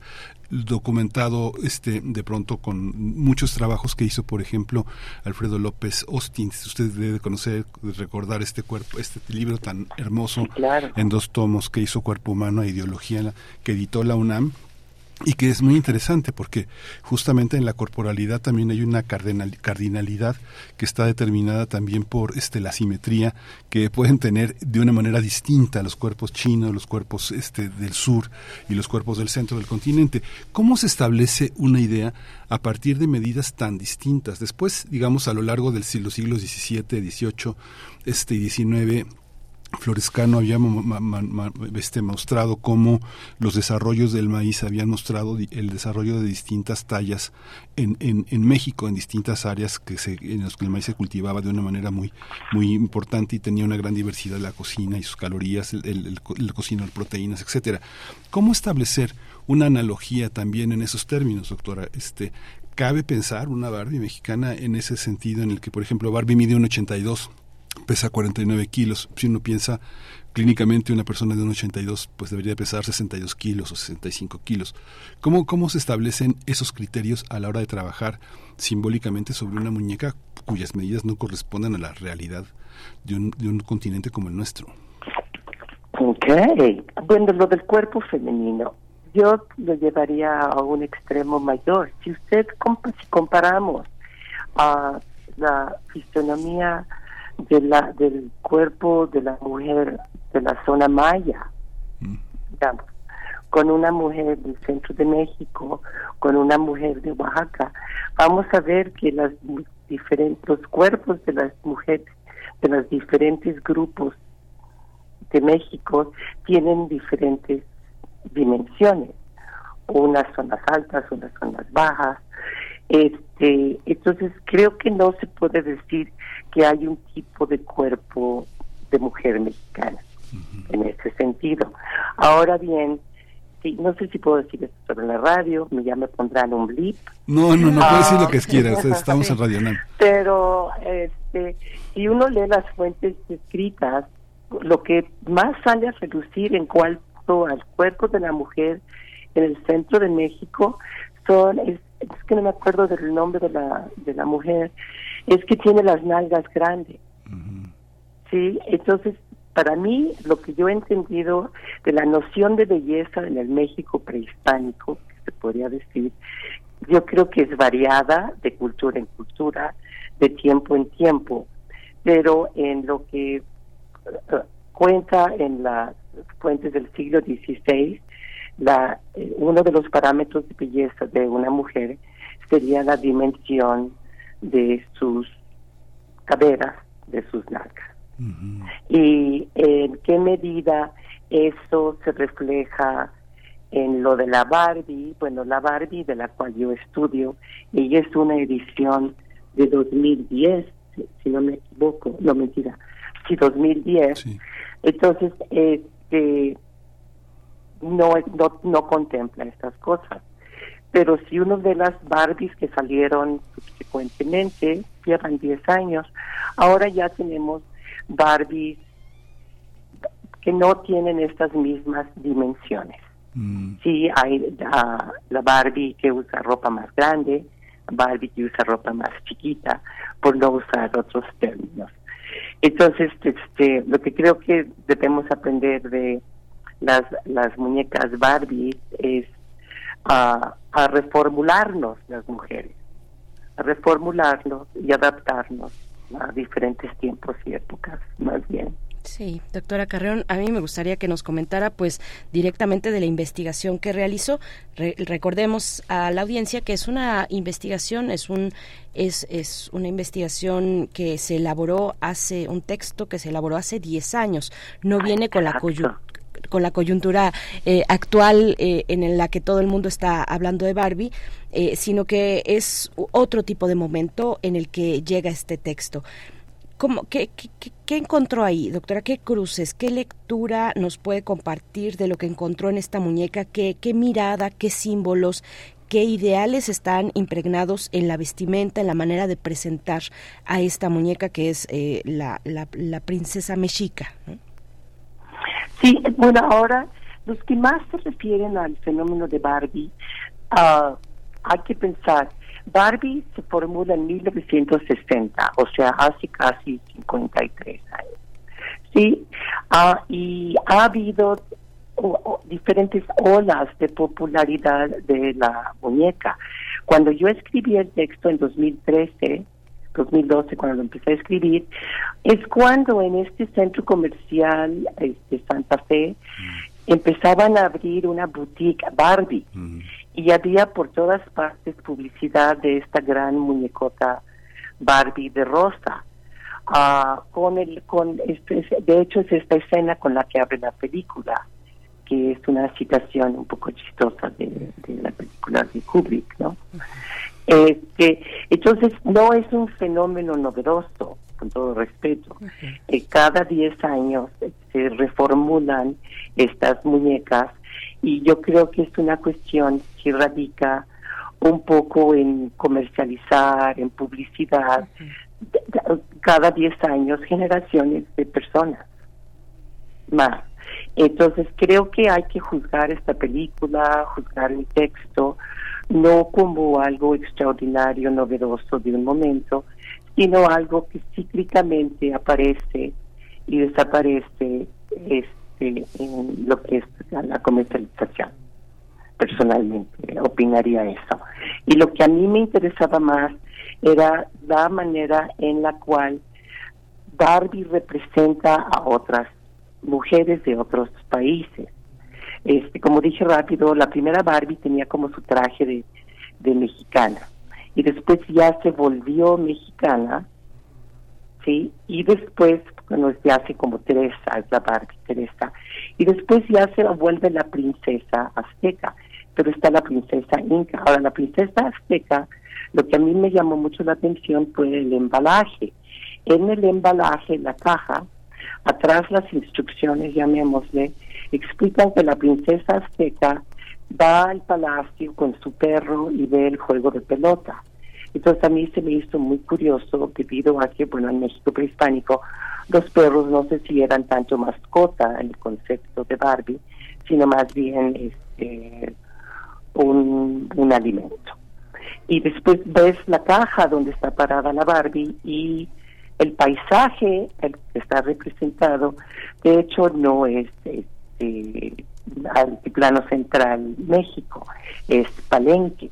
Entonces el desfase de Barbie, princesa azteca del siglo, sería del siglo XVI, digamos, con Palenque, que es mucho más temprano en la zona maya, nada que ver, fue lo que detonó mi interés. Ahora, la muñeca es muy bella, es muy bella, pero curiosamente sus pies, sus piececitos, siguen con este mismo dejo de que me faltó mi zapato, haciendo referencia a la película. Y eso fue lo que se me hizo muy curioso en la película, cuando menciona que su, su pie pasa de ser curvo por el calzado a ser plano. Ahora las nuevas muñecas tipo representantes de otras culturas ya no las están haciendo con este pie alzado, sino con un pie, pues, no quiero decir plano porque suena feo, pero con un pie horizontal, digamos. Entonces yo estudié los diferentes elementos de su indumentaria tratando de ah, rastrear de dónde pudieron haber sacado los creadores de Mattel estos elementos. Porque lo que sí vi al estudiar las de otras culturas también es que Mattel procura um, asesorarse con personas de los grupos que están siendo representados. No fue el caso con la princesa azteca, porque era otra época. Ahora parece ser que toman mucho, mucho más cuidado en estas representaciones. Por ejemplo, también tenemos la Barbie amazónica. Ella no, no es princesa, no sé por qué refiero a princesa, pero es muy bella y en la caja misma, en el embalaje, explica que ellos fueron a hablar con diferentes grupos de la zona amazónica para generar la representación de esta muñeca. Es muy interesante porque ahora que explicaron el perro también entre nuestros investigadores eh, universitarios, Mercedes, la doctora Mercedes de la Garza es quien más ha, eh, abonado al tema del perro, que finalmente sustituyó eh, a los seres humanos en la parte de los sacrificios y que incluso fueron enterrados en ofrendas. Y tiene varios trabajos sobre el Xolescuincle, que también es una, una, una forma que eh, tiene un, un enorme arraigo en la domesticación. Pero yo recordaba este este episodio tan triste, tan tan, eh, pero bueno, por supuesto viene de personas del tipo, digamos que son este tipo de animadores de las redes sociales como Salinas Pliego, Chumel Torres sacó su Barbie oaxaqueña, ¿se acuerda? Sobre el ejemplo de este el mejor emple- el mejor ejemplo de empleada doméstica de las Barbies, ¿no? ¿Cómo observa también esa, Ah. esa esa esa parte? Eso ni es original tampoco. Cuando la primera muñeca Barbie hispana salió, que se llamaba Teresa, en los setentas ya hacían ese chiste. Entonces, este, es, es, mal, es un chiste de mal gusto, es incorrecto y no es original. Ah, y no es original tampoco en el sentido de que las muñecas Barbies siempre tuvieron ropa que se podía comprar fuera de los canales oficiales de Mattel. Por ejemplo, si uno va, no voy a mencionar dónde porque quizás es pirata, pero si va uno al mercado de Coyoacán, digamos, tú todavía puedes comprar puedes comprar ropa hecha a la talla de Barbie que no fue hecha por Mattel. Y en el 16 de septiembre, por ejemplo, puedes comprarle tu traje tradicional, no hecho por Mattel. Entonces, las niñas mexicanas a lo largo del tiempo han vestido a sus Barbies en trajes tradicionales sin ese este dejo despectivo que están buscando otros círculos. Y eso remite un poco pues, a la película oh, esta de, de la actriz ah, Yaretsi, un poco, y habla de los racismos que están embebidos en nuestra cultura ah, mexicana, que permean groseramente y crecen más en estos momentos políticos. Doctora, pues nos acercamos al cierre. Me voy a regresar un poco a lo que usted decía. No es la primera vez que Barbie tiene un relanzamiento comercial. Aproximadamente cada década ocurre algo similar. Eh, sobre este re- relanzamiento eh, comercial que viene acompañado de esta película, de este, como se le conoce, live action, eh, personas, eh, actores, actrices de carne y hueso interpretando una fantasía, en este caso la de Barbie, eh, viene acompañada en esta ocasión pues de una eh, efervescencia, una ola efervescente y fuerte de los feminismos o del feminismo. Tampoco es el primer momento del feminismo, por supuesto que no nació con el mito en 2017, pero sí eh, me parece, no sé si usted coincida en que hay una eh, extensión eh, de- del feminismo a una población mucho más amplia de la que antes eh, tal vez se pudo registrar. ¿Cómo, ¿Cómo ve usted este momento de la muñeca, acompañado de, pues, de este momento social, sociopolítico, de este movimiento eh, eh, político y social de los feminismos, eh, pues, que, que, por supuesto eh, están fuertes en, en cualquier parte del mundo prácticamente? Yo fui a ver la película, este, y a mí la película se me hizo, lo dije al principio, más que un un problema de Barbie, fue un problema de Ken. Y al, al final de la película me gustó mucho porque fue una suerte de, re- de reconciliación, porque ella le dice a Ken, oh, no te he visto bien, no te he hecho caso. Entonces, yo creo que la película, este, la aparición de los feminismos mencionados en el marco de esta película deben de llevar a conversación, a, a conciliación entre los géneros, no tanto a división, a pleito y a agresión. Es es muy importante, más aún hoy, que jóvenes, hombres, mujeres y todos eh, nos sentemos un poco a pensar que finalmente estamos en el mismo planeta, en el mismo mundo, y que si seguimos peleándonos todos sin tratar de entender qué está pasando, no vamos a llegar a nada.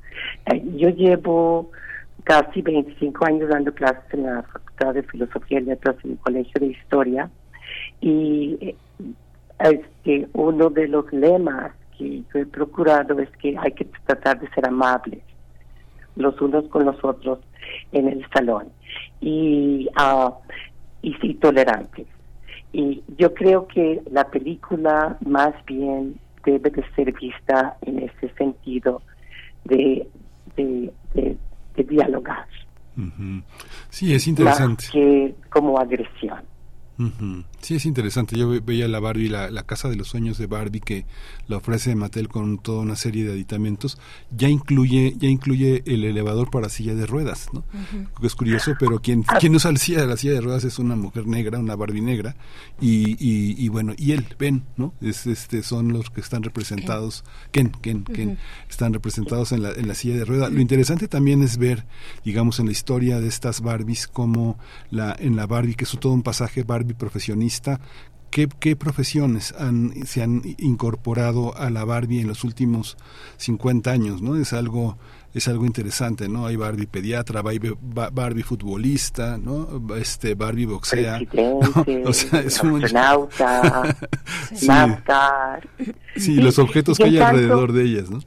Sí, y en tanto quien no tuvo todas estas posibilidades, ¿No? Es el mismo. no tuvo todas estas posibilidades, entonces yo podría verlo desde el, desde, el- desde el punto de vista de las masculinidades, digamos, ¿por qué quien no tuvo todas estas oportunidades? Como Barbie.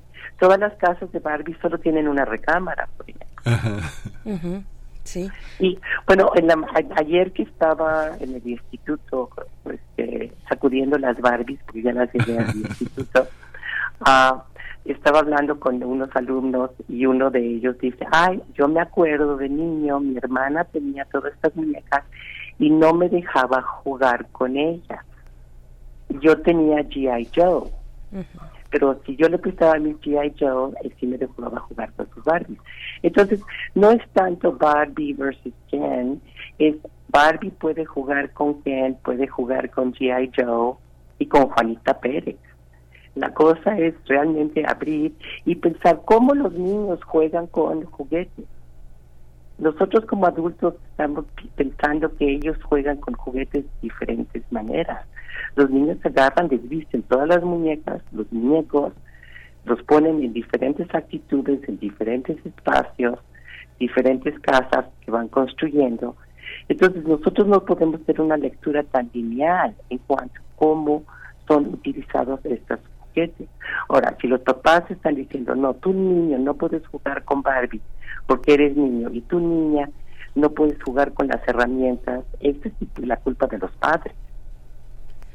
Pues, doctora, pues muchas gracias por, por A compartir. ustedes. Vamos a estar eh, pues también atentos a, a esta donación de eh, su colección de muñecas para la UNAM, eh, una colección de muñecas que ha servido eh, para eh, pues explorar también desde el Instituto de Investigaciones Estéticas, hacer exploraciones eh, de, de investigación sobre esta, esta muñeca. Muchísimas gracias, doctora Emily Muchas Carrión. gracias y los, tan pronto tengamos la exposición les estaremos notificando para invitar al público escucha a, a verlas, porque bueno, hablar de una muñeca no es lo mismo como verla. Sí, muchas gracias. Gracias, doctora. Muchas gracias.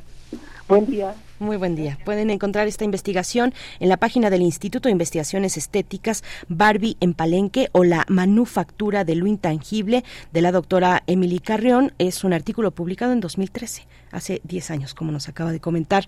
Nosotros vamos a escuchar, eh, es una eh, complacencia, no es una complacencia, no es una complacencia, es eh, Elvis Costello a cargo de Don't Let Me Be Misunderstood, este clásico. Vamos con ello.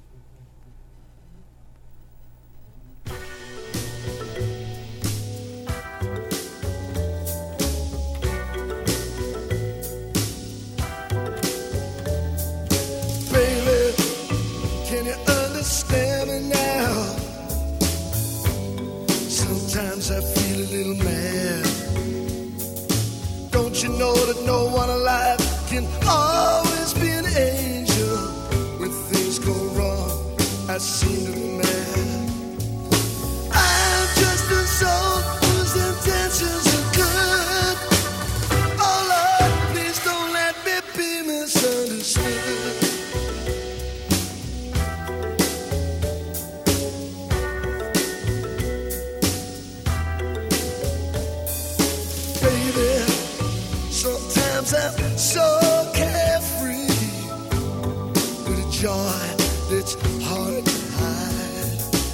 And other times it seems that all I have to do is worry. And then I know you're bound to see my other side. I'm just a soul whose intentions are good. Toma nota y conoce nuestra recomendación literaria. Durante décadas eh, ha- ha- han surgido diversos cuestionamientos en torno a la sexualidad, como si el sexo está en la naturaleza o no. ¿Quién dijo que hay dos géneros o dos orientaciones sexuales? O bien, ¿qué tanto influye la biología en nuestros comportamientos y deseos? En el libro La invención de los sexos, la autora Lucy Chia eh, replantea estos cuestionamientos y se pregunta si la invención de los sexos responde a estas eh, preguntas revisando evidencia y discutiendo interpretaciones. La escritora plantea que al realizar este ejercicio diversas nociones que se aceptan como verdades científicas en realidad pues resultan no tan no tan fuertes, incluso endebles. A lo largo de 287 páginas publicadas por Siglo XXI Editores, Lu Zicha recorre la historia de la ciencia y desmenuza los argumentos con los que el discurso científico sobre la diferencia sexual construyó legitimidad para el sistema de valores androcéntrico y la supremacía del cisbarón. A su vez, y de forma paralela, analiza los modos en que a lo largo de la historia los feminismos interpelaron y cuestionaron con distintos énfasis la naturalización de las jerarquías. La especialista también aborda las limitaciones que existen en las distintas vertientes del movimiento feminista, por lo que con rigor y claridad explora desde la cognición y la conducta hasta que hasta el ámbito biomédico. Pues vamos a conversar sobre esta publicación que hace siglo XXI. Nos acompaña la doctora Lu Sichia, investigadora del Centro de Investigaciones y Estudios de Género de la UNAM. Ella es doctora en Estudios de Género por la Universidad de Buenos Aires. Eh, gracias eh, por estar esta ocasión. Lu Sichia, bienvenida a Primer Movimiento. ¿Cómo estás? Hola, muchísimas gracias. ¿Cómo les va? Buen día. Muchas gracias a ustedes por la invitación. Es un placer para mí estar por acá compartiendo este espacio. Muchas gracias, Lucia. Estamos aquí, Mi- Miguel Ángel y Berenice Camacho. Berenice. Sí, pues eh, eh, Lu, cuéntanos cómo cómo surge, cómo surge este libro, esta investigación, cómo surge desde tu propia historia. Eh, finalmente poner eh, cuestiones de la neurociencia y los cruces con el feminismo, la epistemología feminista y varias cosas que ojalá nos dé tiempo de abordar eh, de las más relevantes, pues no es cosa sencilla y lo haces a través además de una publicación que tiene finalidades de divulgación científica también. A ver, Lu, cuéntanos. Eh, bueno, mira, te cuento. Yo en realidad vengo de neurociencias. Soy eh, egresada en biotecnología. Investigué en un laboratorio eh, de fisiología del sistema nervioso de la Facultad de Medicina de la Universidad de Buenos Aires dos años. Es decir, que era neurocientífica eh, y tuve muchas contradicciones hacia adentro de la práctica neurocientífica en relación a mi formación académica. Y en ese contexto yo no tenía absolutamente ningún acercamiento a ningún tipo de, feminismo o ni sabía lo que eran los estudios de género. Esto es muy relevante porque lo que supone es que empecé por el camino inverso, digamos, ¿no? Hice un trabajo en epistemología feminista, pero viniendo de las neurociencias y con un camino que fue o que implicó revisar el discurso científico para justificar mi propia práctica científica y ahí encontré que ese discurso científico históricamente había sido criticado no solo por los movimientos feministas diversos durante la historia, sino por otros movimientos. Entonces empecé a entender un poquito más cómo estaba yo reproduciendo sesgos que se venían arrastrando desde el siglo XVIII. Eh, entonces, en ese recorrido, mi tesis doctoral o lo que lo que propuse como hipótesis es este diálogo que, que ustedes describían entre el discurso científico desde la modernidad y los distintos movimientos feministas que dialogaron, a veces no de manera lineal. Lo que propongo en el libro es tejer un diálogo. Y lo que, lo que caracterizo o, lo- o la hipótesis del libro es que en lo que llamamos ola de los feminismos, en cada ola hay una coincidencia con un recrudecimiento del discurso científico en relación a las capacidades cognitivas conductuales de las mujeres. Entonces, en relación a esa observación que hice, fue que propuse hacer este diálogo de manera mucho más profunda y detallada y me metí con un discurso que empezó a articularse con diferentes disciplinas. Lo que, lo que, lo que sí me gustaría resaltar es que el siglo XIX es un siglo muy estudiado en general para la sexualidad, para la historia de la sexualidad, desde los estudios de género, pero lo que yo estoy proponiendo en el libro es que el siglo XIX es una decantación o una consolidación de presupuestos e hipótesis que vienen a desarrollarse durante el siglo XVII. Y acá tengo como, como punto de partida y como premisa que hay dos factores que fueron el punto neurálgico de lo que va a ser la articulación de este discurso científico moderno, ¿no? Y estos dos factores son la idea de dimorfismo sexual y al mismo tiempo la reducción de la mente a los cerebros. En general sí encontramos historias desde las epistemologías feministas, historiadoras, historiadores de la sexualidad, que señalan que durante la modernidad se profundizan las diferencias cualitativas entre hombres y mujeres. Pero dos cuestiones son las que me interesaban y no, no encontré. Una es qué pasa con la idea de que el cerebro es nuestra mente. Eso no es tan abordado desde las epistemologías feministas y es lo que eh, significó mi mayor interés. Y el segundo punto es que cuando se suele criticar estas diferencias cualitativas, se las critica sosteniendo que existen esas diferencias, en realidad se articulan para sostener una jerarquía. Y a lo largo del libro lo que yo propongo es una lectura inversa y es si este discurso se articula para legitimar la jerarquía, entonces tenemos que dudar de que en efecto existan estas diferencias y de esta manera. Entonces, desde un enfoque que se llama materialista, lo que propongo es un recorrido por la flexibilidad de nuestra biología para poner en cuestión lo que supuestamente es rígido, inamovible y definido por las posibilidades reproductivas. La flexibilidad, la plasticidad, ¿cómo se ha jugado con esa gran noción, plasticidad eh, cerebral, cómo, la, cómo está aterrizando en las posibilidades que los feminismos pueden eh, eh, exponer actualmente, Lu?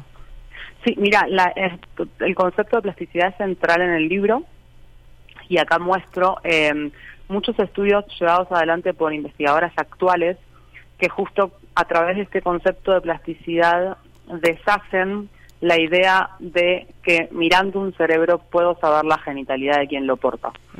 ¿Qué quiere decir la plasticidad? Bueno, la plasticidad quiere decir cómo aprendemos de una manera biológica, es decir, cómo incorporamos nuestra experiencia a nuestro organismo en un sentido concreto, material. Es decir, que las diferencias que pueden existir entre hombres y mujeres pueden ser el efecto de prácticas sociales generizadas que se expresan biológicamente. Entonces la idea de plasticidad es central en ese sentido y también, por supuesto, para discutir que cuando hablamos de mujeres y hombres hablamos desde una perspectiva cis, es decir, que asumimos que son personas que se continúan identificando con el género asignado al nacer, porque lo que hizo todo el tiempo este discurso científico fue generar una relación de identidad entre genitalidad y mujer, genitalidad y hombre. También muestro que este recorrido no se debe a una explicación biológica en el sentido causal, o sea, no es un hecho natural, sino más bien tiene que ver con una asignación normativa que responde a una prescripción de género para organizar la vida social. Y una organización que sabemos que tiene un montón de problemas en clave jerárquica por la mirada privilegiada que suele tener el sujeto que llamamos androcéntrico, que es la cis masculinidad blanca heterosexual. No solamente un cis varón, sino que es blanco, heterosexual, adulto y occidental. Y esas características también son fundamentales para entender la historización de este discurso científico desde Europa, pero no de manera intraeuropea. Acá es muy importante resaltar que la modernidad, de acuerdo con los estudios decoloniales a los cuales suscribo, es una parte constitutiva de los procesos de expansión colonial. Entonces, todo el tiempo que hablemos de diferencia sexual o dimorfismo sexual, en realidad estamos hablando de también un discurso racializado. La diferencia sexual está racializada. Lu, te estás colocando en el debate de la dicotomía naturaleza-cultura. Que ya ha sido revisado por autoras, ¿cómo, cómo dialogas con ellas? Voy a poner una, pues digamos que es de las de las más famosas, conocidas y muy célebre, Donna Haraway, que hace un estudio de, de dicotomías, digamos, eh, se, se, se incorpora en, en su obra, que es muy amplia, que es muy diversa, que incluso toca la ficción, aunque ella está hablando tal vez desde muchos lugares, pero digamos desde la biología eh, Sí. y desde los feminismos también y de lo que ya nos has eh, comentado eh, aquí. Eh, ¿Cómo, cómo, cómo dialogas tú con esas con esas autoras? ¿Cómo, qué, qué- qué hay de, de, de nuevo o qué se le ha pasado inadvertido tal vez a los feminismos que han abordado estas cuestiones naturaleza y cultura? No, muchas gracias por la pregunta que me parece súper importante. Sí, yo, en efecto, una de, mis referentes en, en- el contexto de la epistemología es Donna Haraway, porque ella ha cuestionado de manera profunda todo el sistema de valores dicotómico y ha hecho especial énfasis en la dicotomía naturaleza-cultura. Algo que en general también no encontramos en Haraway, y esto no es como una falta, sino simplemente como algo que no aborda, es la aplicación de, de su teoría, ¿no? Cómo entonces trascendemos la dicotomía naturaleza-cultura, por ejemplo, para interpretar las diferencias biológicas entre cis mujeres y cis varones. Ese, ese vacío explicativo que no hay en la teoría haraguayana es el que recuperamos autoras eh, e investigadoras que estamos en las ciencias biológicas. Entonces creo que el aporte viene desde ese lado, es lo que yo pretendo hacer, una reinterpretación de las diferencias biológicas, propuestas que tienen que ver con desarticular el concepto de sexo por sus sesgos implicados y revisar cuáles son las variables de relevancia en cierto estudio relativas al género que pueden tener un efecto clínico a la hora de entender diferentes formas, por ejemplo, de enfermar, que es lo que a mí más me interesa, la prevalencia, el desarrollo y el tratamiento de enfermedades. Entonces, diría que es una continuidad del trabajo haraguayano, pero recuperando conceptos de la biología y desde la biología para complejizar cómo la materialidad de nuestros cuerpos trasciende esa dicotomía. Y en ese sentido, lo que me parece fundamental, y es algo que no se suele abordar desde las epistemologías feministas, es el problema mente-cuerpo. ¿Por qué? Porque si no estamos en un dualismo cartesiano y la mente es parte de nuestro cuerpo, lo que afecta a la mente afecta al cuerpo. Y al mismo tiempo, si no hacemos apología a un reduccionismo propio de la ciencia moderna, que es el que señalo, y es suponer que la mente se reduce al cerebro, entonces tenemos que pensar que el cerebro no es causal de nuestros estados mentales. Y acá nos toca hacer un trabajo muy profundo acerca de cómo poder entender las diferencias biológicas al mismo tiempo que tenemos que situarlas en el marco de los estados psicológicos implicados en las prácticas de género. Ese es el aporte creo que yo hago porque es lo que no encuentro en la continuidad tampoco del trabajo de Haraway que hacen la, la corriente llamada nuevas materialistas, ¿no? que también se ocupan de la materialidad biológica. Pero en dos sentidos yo profundizo de otra manera. Uno, en cuestionar el concepto de sexo en sí, por herramientas propias de la biología molecular que sostienen una radicalización de la postura contextual, donde es imposible hablar de factores internos en relación a nuestras expresiones biológicas, es decir, independiente de la experiencia. Y dos, en un sentido complejo de entender la mente y su relación con nuestras expresiones biológicas. ¿Qué entender por mente cuando eh, insertas en, en, todo este discurso? ¿Qué debemos entender para, eh, com, para aterrizarlo con, con la audiencia? Eh, ¿qué, ¿qué, hay ahí? ¿Cómo, ¿Cómo lo expresamos en nuestra vida cotidiana? Esa es una pregunta. Y otra es, ¿por qué, Lu, por qué eh, pensando un poco en la historia de la, de la ciencia o de las ciencias, ¿por qué el cerebro toma se coloca o lo colocan en ese lugar tan central, tan eh, tajantemente hegemónico en algunos momentos de la historia de las ciencias, eh, pensando en ganancias, pensando en poder, pensando en poder Sí. y ciencia. Eh, bueno, tenés tiempo para, tenés un mes, me hiciste dos preguntas muy difíciles, pero voy a ser muy sintética.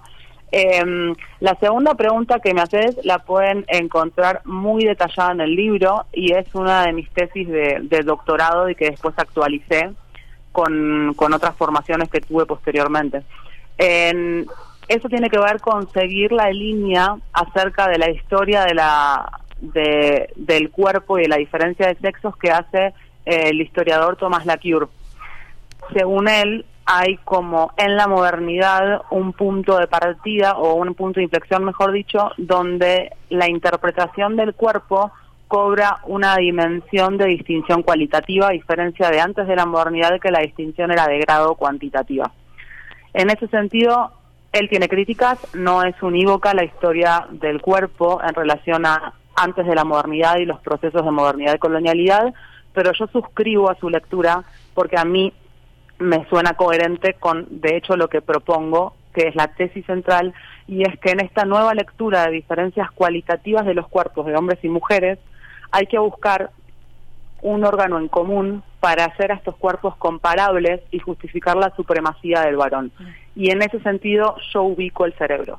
El cerebro habilita una comparación en términos de mejor o peor, porque es un, es un órgano poco explo- eh, explorado por la divinidad que tenía el cuerpo y también la naturaleza, y es el que habilita además poder entonces situar la mente, porque en el sentido anterior la mente no estaba en el cuerpo, no estaba en el cerebro, circulaba por el cerebro, pero el cerebro no hacía la mente. El hecho de proponer que el cerebro hace la mente está muy vinculada a esta interpretación de diferencias cualitativas de los cuerpos. Y el primer punto que me decís también es muy difícil de contestar así en- en- de manera sintética, pero diría que tomo dos corrientes. Una es la fenomenológica que dice que, ah, muy de manera muy breve, que la mente es el cuerpo en el mundo. Pero la fenomenología a mí no me convence porque no complejiza el problema mente-cuerpo, justamente por decir que la mente es el cuerpo en el mundo. Entonces, cuando tenemos fenomenología para aplicar al ámbito de las neurociencias, desde mi postura, es que terminamos reduciendo la mente al cerebro. Entonces, la segunda línea que más profundizo tiene que ver con la que trabaja mi directora, la que fue mi directora de tesis doctoral, Diana Inés Pérez, que es una investigadora filósofa de la mente de Argentina, que recomiendo su trabajo porque es brillante. Entonces, la segunda postura va a tener que ver con defender un lenguaje mentalista. Todo aquello que implique verbos psicológicos, como crear, desear y sentir, no van a ser reductibles a ningún dato biológico. Eso es a grandes rasgos, ¿no? Gracias, gracias Lu. Eh, por ahí, eh, bueno, cuando hablamos de fenomenología, entonces estaríamos pensando, para tener estos referentes, no dejarlos por ahí en el aire, eh, estaríamos pensando en, en, en Butler, en alguien tan importante como Judith Butler, por ejemplo. Eh, va, va un poco por ahí, nada más para aterrizarlo y, y despedir esta charla también. En- mira, yo te diría que no.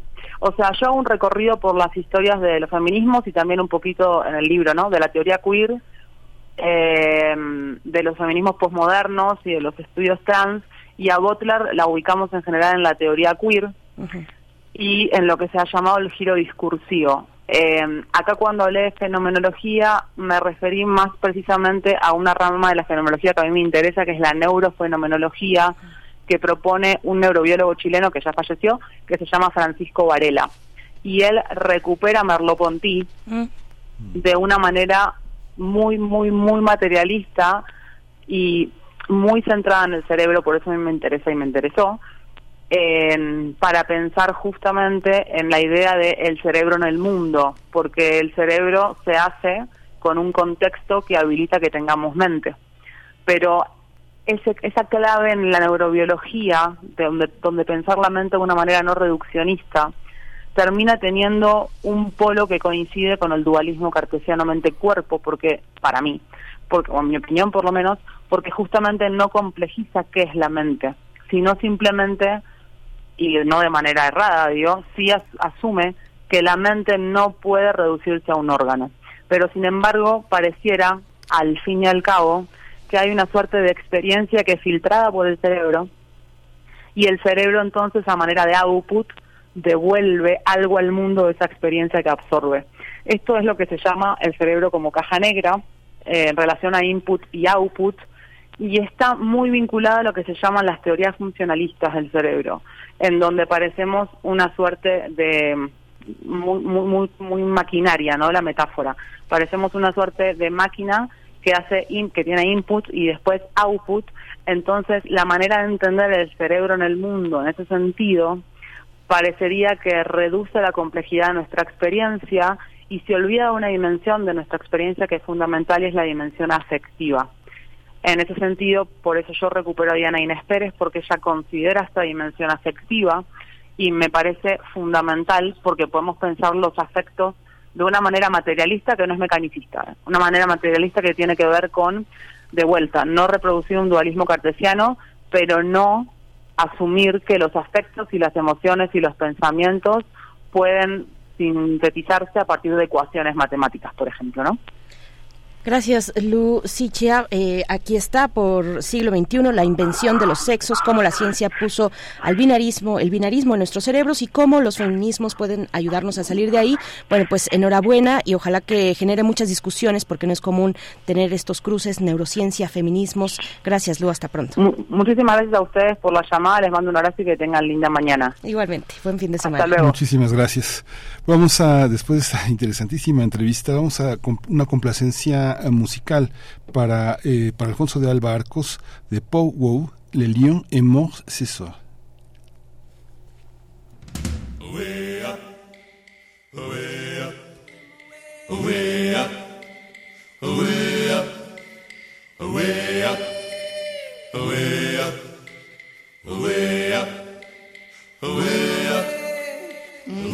la jungle, terrible jungle, le lion mort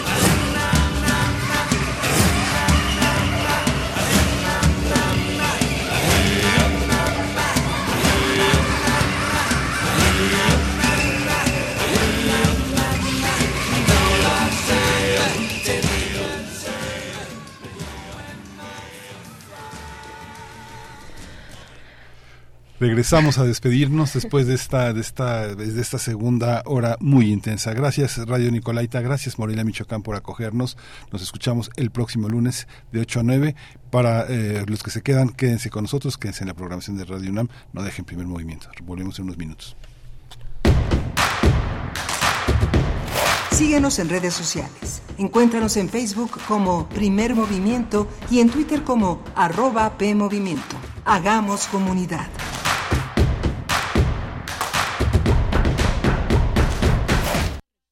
Pancho Villa. El mito revolucionario.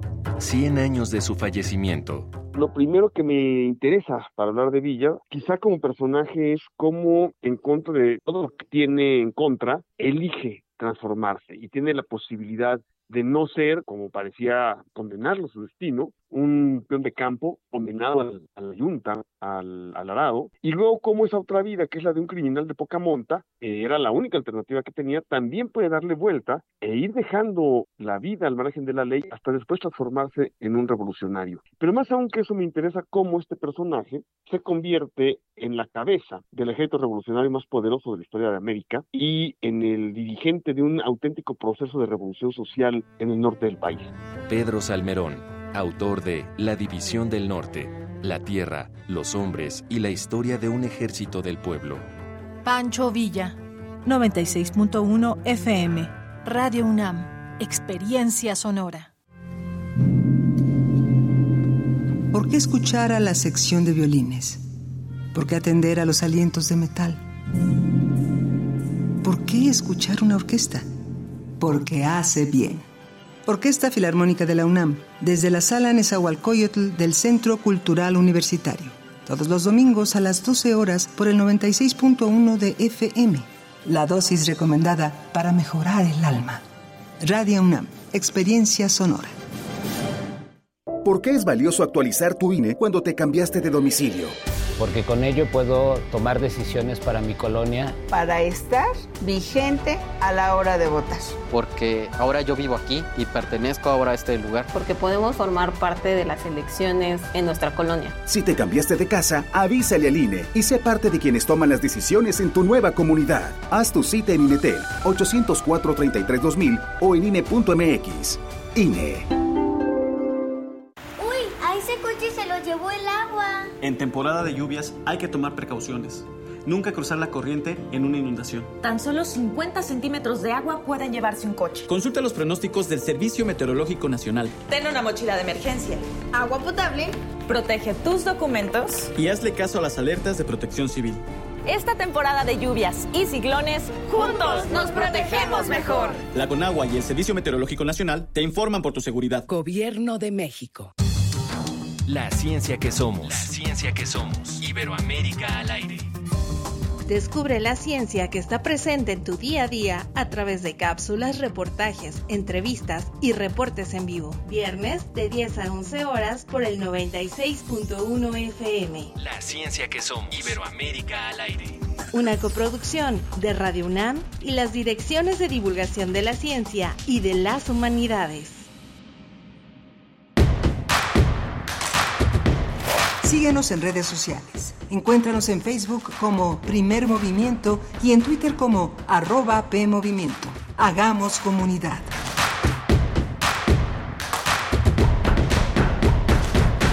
Hola, buenos días. Ya son las 9 de la mañana con 5 minutos de este 18 de agosto, viernes 18 de agosto.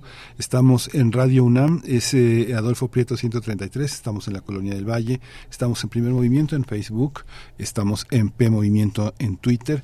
Está el señor Crescencio Suárez en la, en la conducción de la cabina de, los, eh, de, la, de la cuestión técnica. Está hoy Violeta Berber en la asistencia de producción, haciendo posible este la- el orquestado que, que, que nos lleva hasta ustedes. Mi compañera Berenice Camacho en la conducción. Querida Berenice, buenos días. Hola Miguel Ángel Quemain, un gusto. Estamos aquí en la última hora de la semana, pues con todo a cuestas y con mucha energía también después de una eh, un par de horas pues interesantes, interesantes, desafiantes también para eh, pues seguir pensando, pensándonos, repensándonos como sociedad en lo individual. Hemos hablado de cuestiones de sustentabilidad con el tercer encuentro estudiantil que tendrá lugar el próximo viernes 25 de agosto a las 11 horas en las islas de Ciudad Universitaria, donde varios proyectos de eh, jóvenes universitarios, universitarias estarán eh, pues dándose cita en ese espacio de 11 de la mañana eh, y hasta las cuatro y media eh, pues allí en las islas para ver qué está haciendo la comunidad en temas de sustentabilidad. Y es y es mucho y son cosas muy interesantes. Por ejemplo yo recién conocí porque de hecho creo que es eh, una aplicación reciente o al menos que empezamos a eh, detectar desde enero de este año, o sea, tiene muy poquito, esta aplicación de Pumacar en la UNAM, un transporte seguro para estudiantes, pues es una aplicación organizada, eh, bueno, que, que, que sale del, de estudiantes del primer semestre de la carrera de negocios internacionales en la Facultad de Contaduría, Contaduría y Administración de la UNAM. Ellos y ellas crean el proyecto de Pumacar, una forma segura de moverse por la ciudad y pues es finalmente una alternativa de movilidad para estudiantes eh, que, eh, que generan un apoyo mutuo y eh, tienen hacen estos recorridos, esos trazos cotidianos, traslados cotidianos a la universidad en, en conjunto, ¿no? y hay de hecho bueno, lo dicho pues un apoyo mutuo para ponerse de acuerdo con gasolina y demás pero está eh, disponible a partir de una aplicación yo me lo encontré hace apenas algunas pocas semanas en redes sociales en Instagram me llamó mucho la atención no he explorado mucho en ello pero eh, bueno, ya nuestros compañeros de UNAM Global hicieron su chamba y desde enero nos dieron a informar, a conocer sobre esta aplicación que realizan, que fue, que fue hecha por los estudiantes como una opción, una alternativa de movilidad estudiantil. Ese es uno de los proyectos que serán presentados en este tercer encuentro estudiantil del próximo viernes, Miguel Sí, es muy interesante todo esto que comentas, es muy, muy importante porque todavía la UNAM tiene un enorme desafío de construir la, la, la movilidad. Hay, hay lugares que son inaccesibles, hay estacionamientos que no hay manera de estacionarse. Hay muchos estacionamientos con que tienen plumas, que tarjetas habilitadas para los eh, para los académicos y los administrativos de ese estacionamiento y hay muchas personas con que tienen algún algún problema de movilidad en el corporal que no pueden correr, que no pueden caminar rápido, las distancias son muy largas. Hay hay personas que van de trabajar a estudiar, que traen tacones y que no es posible caminar, que es que es muy muy muy peligroso, hay zonas muy muy amplias con todo y que la UNAM ha tratado de desarrollar una enorme tarea de seguridad, pues no se puede estar tras todas las personas que caminan en los espacios eh, de, la, de la UNAM. Entonces, todas estas aplicaciones, todo este esfuerzo, pues abona que tengamos una universidad más habitable un campus más transitable y que hace necesario para personas con todo tipo de, de, problemas a la hora de movilizarse, gente que tiene muletas, gente que tiene alguna, alguna discapacidad motor en alguna pierna, en la cadera, en fin, son que tienen una edad avanzada. Hay académicos que, que, cuesta mucho trabajo, unas escaleras de tercer piso, pues, híjole, son, son, son duras, hay distancias duras y esto implica mucha mucha colaboración pensando en, en la mejor manera de vivir nuestra universidad.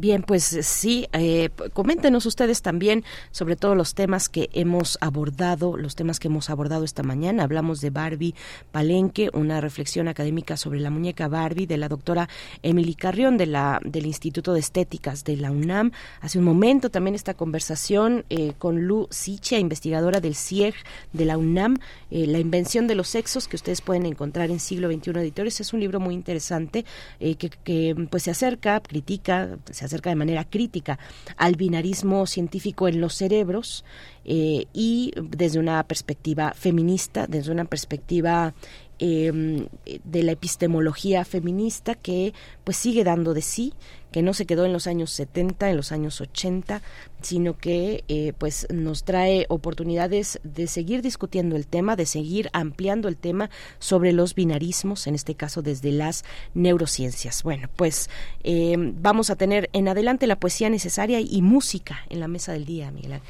Sí, vamos a tener música en la mesa del día, vamos a tener la presencia de un nuevo, un nuevo grupo que estará con nosotros después de la poesía necesaria, que estará en la voz y en la selección musical de Berenice Camacho. Y pues todavía tenemos boletos para el partido de esta noche entre Pumas y Toluca. Pumas y Toluca a las 21 horas en el Estadio Olímpico Universitario. Tenemos dos pases dobles, dos boletos dobles todavía. El primero ya se lo llevó Rodrigo Piña Sánchez, tienes tu boleto. Y la pregunta es, eh, bueno, vayan a Twitter, nos buscan ahí, está ya la publicación hecha y en ella comentan en qué año fue la primera vez que las Pumas, el, el equipo de fútbol eh, femenil de los Pumas, de las Pumas la, en la UNAM, se presentó por primera vez, hizo su primer juego en el Estadio Olímpico Universitario. ¿En qué, en qué año ocurrió eso? Cuéntenos y quien responda de manera correcta, así como Rodrigo Piña, pues se va a llevar su mm, boleto doble para esta noche 21 horas Pumas contra Toluca. Miguel Ángel, nos vamos con la poesía. Vamos con la poesía. Es hora de Poesía Necesaria. Ay, voy a tomar un poquito de aire porque, bueno, en esta ocasión decidí darme una vuelta por el periódico de poesía de la UNAM y quiero compartirles un material que encontré eh, en las ediciones más recientes. Eh, vamos a encontrar ahí en su sitio electrónico del periódico de poesía, pues una eh, oportunidades muy interesantes de todo. No solamente hay poesía, también hay eh, ensayo y otro tipo de escritos de géneros que ahí se dan lugar y que pues nos acercan como comunidad universitaria. Y lo que encontré, bueno, se trata la poesía de hoy de la poeta polaca Úrsula Kosiol que pues es también novelista, dramaturga, traductora, tiene 92 años, ella continúa viva, afortunadamente. No es fácil encontrar, después de que lo encontré en el periódico de poesía, me di a la tarea de encontrar otros otras traducciones eh, al español y la verdad fracasé. Así es que bueno, no es no es fácil, no me fue fácil al menos a mí encontrar poesía de eh, Úrsula Cosiol traducida al español, pero en el periódico de poesía encontré esta selección y la traducción es de el polaco, es académico de la UNAM, avecindado en México, pues, Lucas eh. Él hace la traducción de eh, la obra, bueno, no de la obra completa, de alguna parte, un, una parte de la obra de mm, Úrsula Cosiol, a quien les presento en esta mañana con el poema titulado Sin Memoria. Philip Glass en la música. Vamos con Úrsula Cosiol, poesía polaca para esta mañana. Sin memoria. Deambulé por las calles de Roma y París, deambulé por Manhattan y Altai, deambulé por las plazas y puentes de Venecia, por las calles de Lisboa, y bebí té de Ceilán en Ceilán, pero no pude llegar a los rincones de mi memoria. Nadie me buscaba, ni hoy ni ayer. No estuviste conmigo, ni yo estuve contigo ni ahora, ni entonces, ni antes, ni después. ¿Cómo pude dejar que esto sucediera? No puedo detener lágrimas cuando pienso en ello. Deambulé por las fechas borrosas de mi biografía, no pude encontrar los rincones de memoria. Soy el tronco de un árbol talado, no tengo corona y no tengo raíz, no sé qué me pasó que soy tan leñosa, sin un movimiento, sin un susurro, sin ninguna hoja.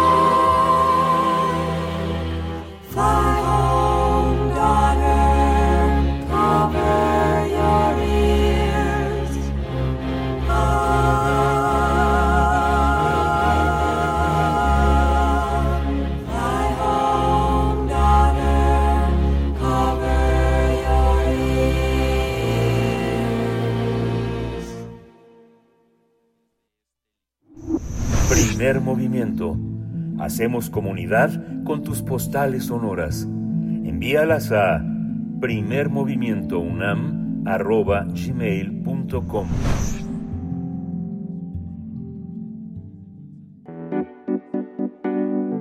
La mesa del día. Migrant Motel es una banda musical que está conformada, que fue conformada por el peruano estadounidense David Stewart y el mexicano Chava Lizaliturri.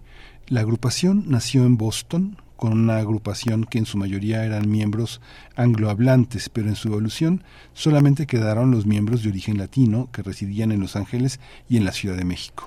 Migrant Motel combina sonidos alt rock modernos con técnicas de producción contemporáneas en una mezcla única pero familiar. David y Chava, David y Chava, han estado haciendo música y desarrollando su sonido desde 2017. La banda ha construido su base de fans en Estados Unidos, en México y en el resto de América Latina. En el proceso creativo, David escribe las canciones en inglés y Chava las reinterpreta en español, eh, respetando las melodías originales. Después eligen la canción que suene mejor en español o en inglés, aunque también hay propuestas en spanglish. Migrant Motel está, está presentando su más reciente sencillo titulado Mr. Robot en una versión en español que es una mezcla de pop alternativo oscuro, cinemático y melancólico. La rola cuenta con historia, mm, la historia de un narrador que desea ser más humano, sentir un poco más. Se trata de una canción que surgió tras interactuar con el chat GPT y sitios web de inteligencia artificial. Pues vamos a ver de qué se trata. Eh, la música, la propuesta artística, estética también de Migrant Motel. Nos acompaña Chava Ilizaliturri, baterista de esta banda. Mm, Chava, buenos días, bienvenido a Primer Movimiento. ¿Cómo estás? Buenos días, muchas gracias por el espacio, todo bien. Qué bueno. Feliz de estar con ustedes. Muchas gracias, Chava. Cuéntanos cómo, cómo está, un poco hicimos un breve resumen de cómo está integrada la banda, pero cuéntanos musicalmente y en términos de, de, de equipo, de producción, cómo, cómo están estructurados, cómo, hacia dónde van y a dónde han llegado. Eh, ¿Cómo estamos estructurados? Pues somos un, del cantante y bajista, del baterista, tenemos un productor con el que siempre hemos trabajado, que se llama Peder Edolm Itzou, y él vive ahorita en Noruega, él es noruego, y este esa es la forma en la que estamos estructurados, diría, diría yo, eh, que David y yo pues hacemos las canciones y las pasamos a nuestro productor para que haga el sonido, y pues este a dónde vamos, eh, vamos a, a donde nos permita, eh, a donde podamos llegar, ¿sabes? O sea, lo, lo mejor que podamos hacer con este proyecto, pues a- ahí vamos. Chava, eh, háblanos de, de las raíces eh, latinoamericanas de la banda. Ustedes surgieron, digamos, con esa idea de reunir eh, artistas l- con origen latino en los Estados Unidos, con origen latinoamericano, y o, o- o eso fue llegando poco a poco, fue se fue construyendo poco a poco esa identidad, lo tenían claro desde el principio. ¿Cómo fue? Cuéntanos un poco de, de esa historia, Chava. Claro, no, no había ninguna intención de tener pues la bandera latinoamericana en la banda, simplemente se dio que pues David, que es el, el fundador de la banda, él es peruano-americano, y creció en, en Florida, llegó muy, muy, muy temprana edad, como a los cinco años, y bueno, nos lo encontré, yo me lo encontré en Boston cuando, cuando pues, estudiamos ahí, y había otro guitarrista que era británico. Incluso yo, había un baterista que un, un baterista que yo que era gringo. Entonces, simplemente te digo que pues entré yo a la banda y ya éramos dos latinoamericanos y un británico y después de, de la carrera, o sea, después de que terminamos de estudiar, pues le dimos las, las gracias al guitarrista y nos quedamos como un dúo y pues empezamos, o sea, yo regresé a México en 2018, estuvimos en Los Ángeles un tiempo y al estar muy metido en la industria de emergente alternativa de, de aquí de la ciudad, pues David también se fue empapando de eso y digamos que entendiendo que somos latinoamericanos, que hablamos español y, todo eso, pues también fuimos, eh, no, no sé si transformando, pero quisimos darle ese elemento a la banda también, entendiendo que pues que, que- hablamos el idioma y que es posible que lo, lo incorporemos a. Ujú. Como quién, como quién les, cuando se juntaron y empezaron a conversar, como quién pensaron que les gustaría ser, como quiénes son los sujetos de mayor admiración, los problemas musicales que más les interesaba resolver, los temas que les interesaba tomar. Claro, pues han cambiado. Cuando empezamos, la verdad es que sonábamos muy distintos.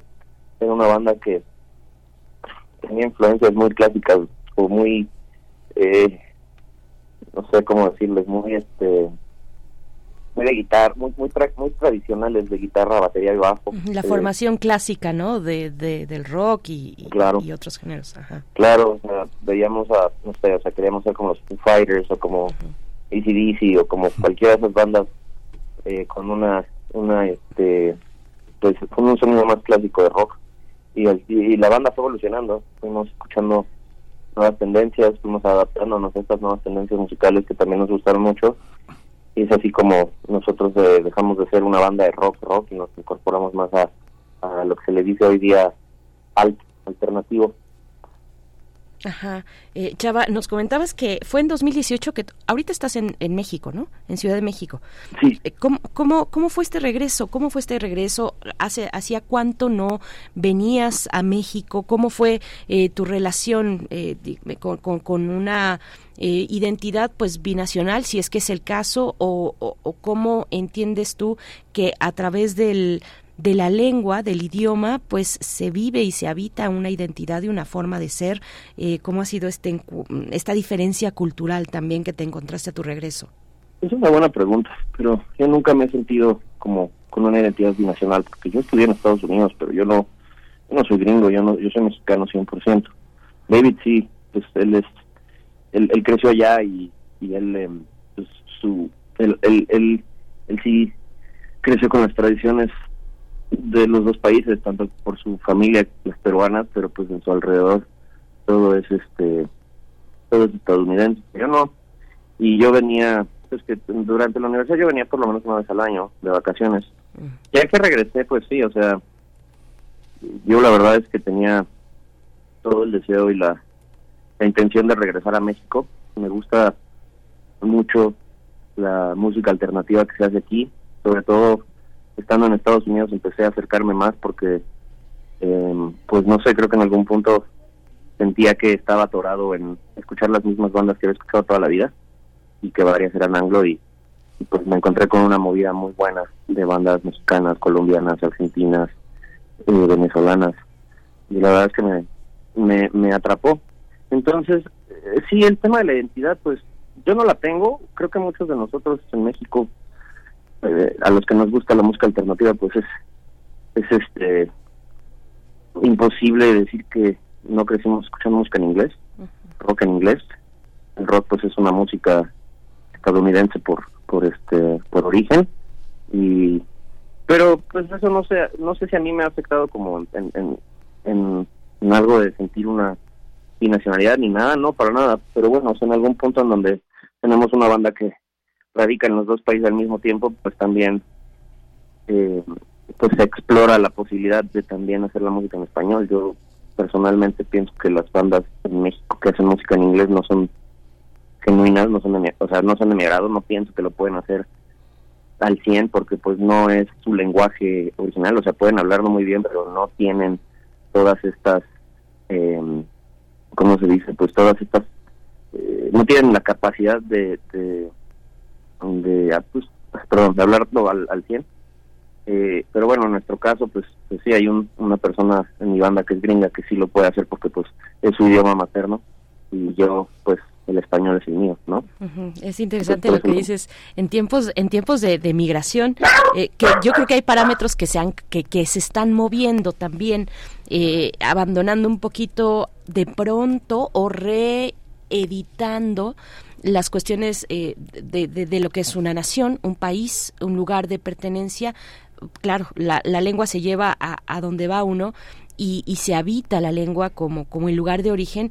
Y aprender una lengua es asimilar una cultura, lo cual no es nada sencillo. O sea, aprender una lengua en forma es asimilar una cultura y yo creo que eso te puede llevar un montón de años, pero es una buena discusión, Chava. Vamos a hacer una pausa para escucharles, para escuchar a Migrant Motel y lo que vamos a escuchar es Mr. Robot, que es precisamente eh, una canción que ustedes reversionaron al español y entiendo, a ver, corrígeme si no, que surgió a- eh, después de interactuar ustedes con esta nueva tecnología de chat GPT. A ver, cuéntanos un poquito cómo surge, me equivoco con lo de chat GPT, No, qué no, está no, pasando ahí. A ver. Es correcto, o sea, yo pues le mandé una maqueta a David y le dije que, bueno, pues le dije, haz, haz lo que quieras con ella, ¿no? Le mando constantemente maquetas y, eh, pues sí, él, él experimentando con la con el, la, la página esta web, o sea, lo que sea que sea el chat GPT, este,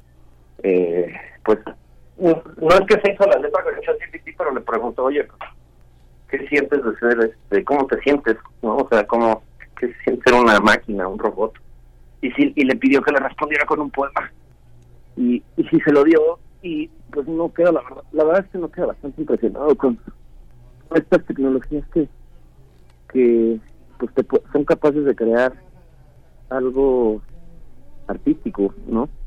Y al ver el poema, pues la verdad es que a David se le ocurrió hacer una canción acerca de la máquina queriendo ser más humano, como Pinocho, y escribió la canción. Vamos a escucharla, vamos a escuchar Mr. Robot de Migrant Motel. Estamos conversando con Chava Elisa Liturri, baterista de esta banda. Vamos con ello. They call me Mr. Robot, sick and cynical, hard, claiming that I can't feel the way they feel. Open my eyes in black and white, I can't disguise what I know.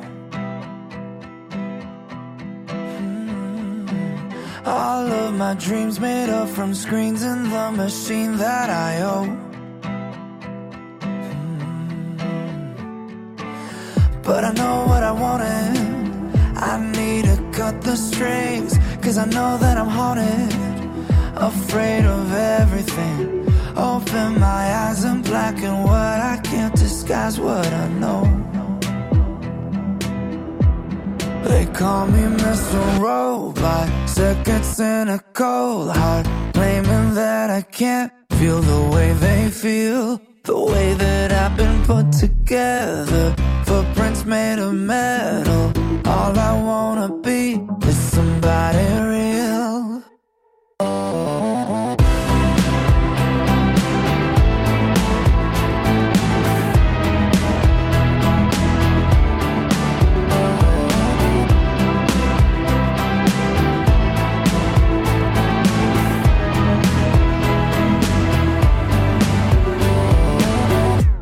I try to tell someone. Thought I had heart but I feel no pulse. Thought I had dreams but I have no choice. I thought, I thought before I'm not static energy paralyzing me. Recalibrating every wire plugging into me Sickening into this sleep mode Fighting with the overload. Everything I say stuck on replay. Everything I say stuck on replay. Everybody living in a pixel perfect place. All I can do is watch. They call me Mr. Robot Seconds in a cold heart Claiming that I can't feel the way they feel. The way that I've been put together Footprints made of metal All I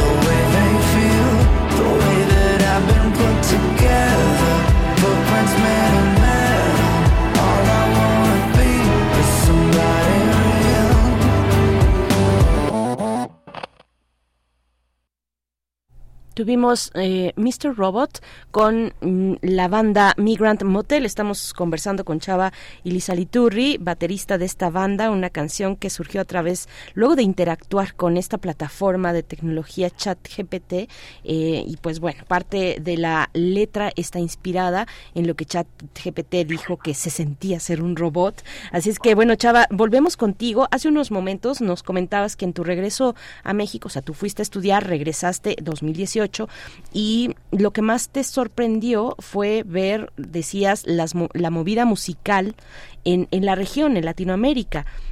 ¿Qué fue de esos? Porque es un mundo, porque es un mundo de música, de géneros, de cultura. ¿Qué fue lo que más te sorprendió? ¿Dónde estás viendo particularmente algo que pueda llegar a inspirar tu propia, tu propia producción musical? Y, y actualmente en la música latina está también permeando en, en el mundo anglosajón. Pues, o sea, lo que me...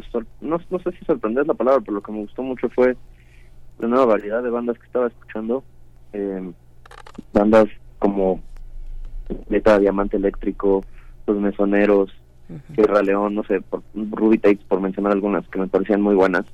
Yo no las conocía. Creo que eh, había estado desconectado y no había sabido hacer uso de las redes sociales y, y, y buen uso del internet para saber qué es lo que estaba pasando eh, pues en mi país, en mi región. Me gustaron mucho estas bandas, claro que inspiraron, este, inspiraron a, a My Grand Hotel para hacer eh, algunas canciones.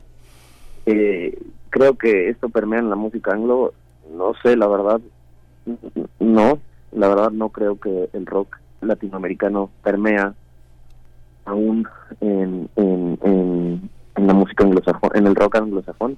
Creo que hay algunos actos de Estados Unidos eh, hechos por eh, personajes con raíces latinoamericanas, como puede ser una banda como de Marías o artistas como Cuco y Omar Apolo, que pueden ya mezclar el español con el inglés y, y generar estas fusiones, eh, pero directamente de, de Latinoamérica a Estados Unidos o Inglaterra, la verdad no, no creo que aún pasa eso. Sí, pensaba más en, en el reggaetón, en realidad, o sea, en otros ritmos eh, más que el rock, porque el rock pues no es no es propio de, de, de la región latinoamericana, pero sí de ritmos que sí, que sí surgieron de acá, en este caso de las Antillas, ¿no? Más de, bueno, del, del Caribe, eh, pero, pero bueno, ahí lo, lo Sí. dejo, Miguel Ángel, sí. Sí, es que es interesante porque, por ejemplo, hay una, hay una parte de ciertos géneros, sobre todo el pop rock, que suenan muy bien en inglés, ¿no? A nosotros de pronto nos dicen, ay, ¿por qué no poner música en español y solo poner música en inglés?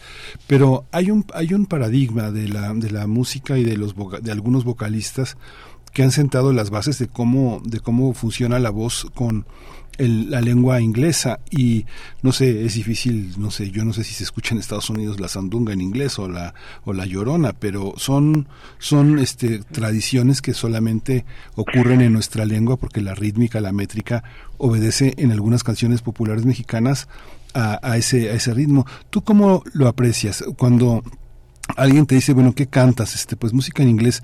Ah, es que eres este eh, chauvinista, ¿no? Malinchista o cómo cómo se traducirían esas expresiones, chava. No, no, no, no, no, no lo vería así, ni siquiera música en inglés, o sea, una banda de rock y pues la, eh, inició en Estados Unidos y la, la, la alineación que tenemos y pues la, o sea, lo, lo que hace nuestra banda pues es lo que al final dicta lo que crea, pero pues música en inglés es demasiado amplio, o sea, ahora que decía el reggaetón, por ejemplo, los corridos tumbados, la banda, todo lo que está poniéndose de moda, a mí la verdad me encanta me encanta que se esté abriendo paso y que esté, don- esté conquistando el mundo con sonidos propios de nuestros países y pues en el idioma que es. Ahora yo, la diferencia es que yo dudo mucho que vayamos a escuchar esos géneros en, en inglés, o sea, yo yo dudo mucho que vayamos, o sea, reggaetón, reggaetón ya va de salida como algo extremadamente popular, pero si tú te pones a ver, también hubo ciertos artistas de pop que empezaron a usar el dembow en sus canciones y pues, está bien, pero así como no es propio de ellos, porque no es de, de, de ese país esa música, aunque tengan una migración enorme, y pues sí hay muchos artistas que se que han creado, bueno, por la salsa que nació en Nueva York siendo de dominicanos, ¿no? Pero pues el reggaetón, los corridos, todo eso que es de, de la región latinoamericana, pues yo no, yo no creo que la vayamos a escuchar en inglés por artistas de allá, o sea, creo que no, no sé, a lo mejor me estoy haciendo bolas, pero este creo que simplemente nosotros estamos muy permeados por la cultura anglosajona al punto en donde nosotros también queremos hacer las cosas en inglés porque es lo que estamos acostumbrados a escuchar inglés y español allá no ahí están más acostumbrados a escuchar las cosas en su origen en inglés y pues habrá obviamente habrá las nuevas generaciones de latinoamericanos que han crecido ahí o los mexicanos mexicoamericanos de primera generación o colomboamericanos o sea de donde sea pues sí van a tener permeada esta parte del Spanglish, pero pues digo, no sé si si me di a entender. Pues es que yo creo que todos estamos un poco hecho bolas, chava. Eh, como dices, todos estamos viendo un fenómeno que es el fenómeno migratorio que no es nuevo, pero que se ha acentuado de una manera muy importante por diversas razones, eh, si quieres, eh, las cuestiones ambientales, por eh, eh, distintos conflictos armados que, que se han mantenido y que han despojado, han generado una diáspora de personas que se van buscando oportunidades a otros lugares y hay una, eh, pues, pues un encuentro de culturas necesariamente. Uno puede ir a, no sé, a este a, París, por ejemplo, tengo ahorita mucho el, el- el ejemplo de París, y de pronto encontrarse en la periferia donde está la eh, vida más alternativa actualmente, que ya no es Montmartre, eh, la vida más alternativa hacia las orillas, y encontrarse un, eh, una especie de trap. Es- eh, en español y, y en francés, en un español latino, no es, no es en un español de España, sino más bien incluso mexicano, ¿no? O puedes escuchar música de, de cumbia, o puedes escuchar, bueno, distintas eh, propuestas del Medio Oriente. Es una mezcla muy interesante que, de nuevo, no se da en la parte más, más turística y más central, pero sí en las periferias donde además eh, vive gente pues digamos mm, que co- con, con menos recursos por supuesto no porque son lugares muy costosos eh, para para, coste- pa- para sortear la vida pero pero que están haciendo cosas interesantes. Ahí me parece que todos estamos hechos un poquito bolas viendo observando como espectadores y participando también de un fenómeno como el migratorio. Chava te pregunto bueno para ir acercándonos poco a poco al cierre eh, para tu banda, con esas características, ¿qué se abre al momento de pensar en el público latinoamericano, Chava, y para ti mismo? Pues es que pasa lo mismo. México, en Latinoamérica están han estado por muchos años eh, permeados por, por la cultura pinga anglosajona inglesa. O sea, siempre vemos sus series de televisión, sus películas, escuchamos su música. Entonces, Megan Motel pueda tener una, o sea, pueda generar fans en Latinoamérica, pues es difícil, ni, ni, dejar, ni haciendo únicamente la música en inglés. Pero, pues lo que sí te puedo decir es que nuestra intención de también in- integrar el español es, justo por eso, porque pues, la banda también entiende que, que tiene la capacidad de escribir en español, que, que, que ambos miembros somos latinoamericanos, y aunque uno sea gringo también, o sea, yo, yo no yo no me siento parte de Estados ¿cómo decirlo? Yo no me siento estadounidense, yo no me siento parte de allá, y aunque quiera, tenemos la posibilidad de ir por las dos escenas, porque tenemos pies en ambos lados, pues yo soy mexicano y lo que te decía, o sea, para mí una banda mexicana tiene que escribir en español. La cosa es que David, pues David no sabe escribir en español, David sabe escribir en inglés. Y en ese proceso es como yo reinterpreto ciertas cosas para ver si también podemos incorporar el español a nuestra banda y hacer una y, y tener un proyecto que sea pues mexicoamericano de cierta forma. ¿Y cómo enfrentarse, digamos, a la difusión del propio trabajo? Las plataformas, las redes han ayudado mucho.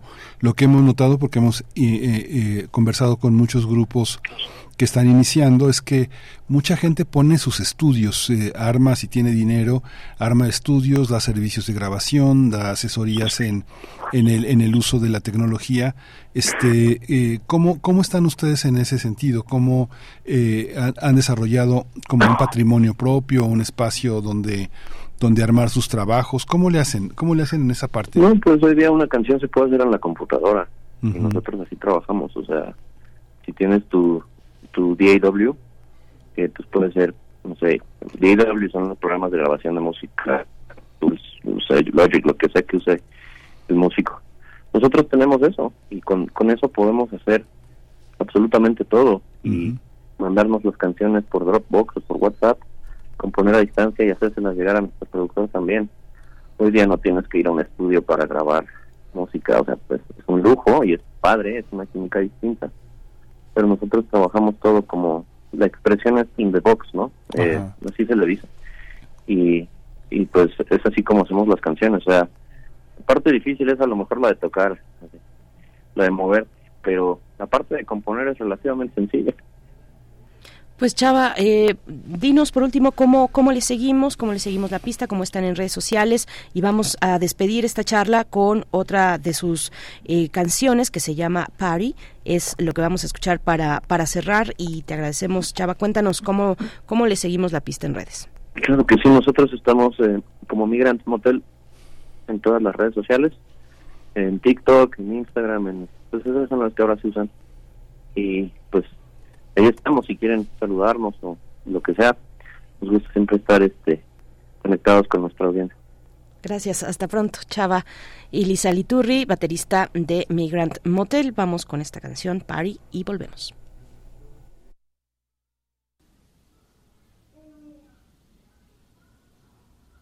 I got a bottle of wine and the TV on, and I reminisce about what went wrong. And get you out of my head. And the shoes come off, and I get a call from a friend who's putting something on. But I should go there instead. But I got this feeling that I won't be leaving. I don't wanna go. I don't wanna go to the party.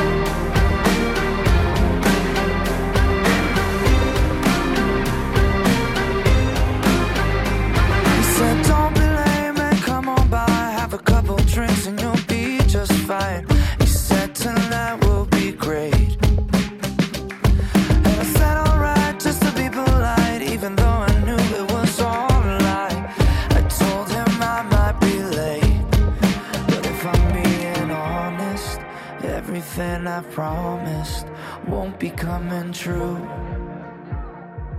I don't wanna go to the party.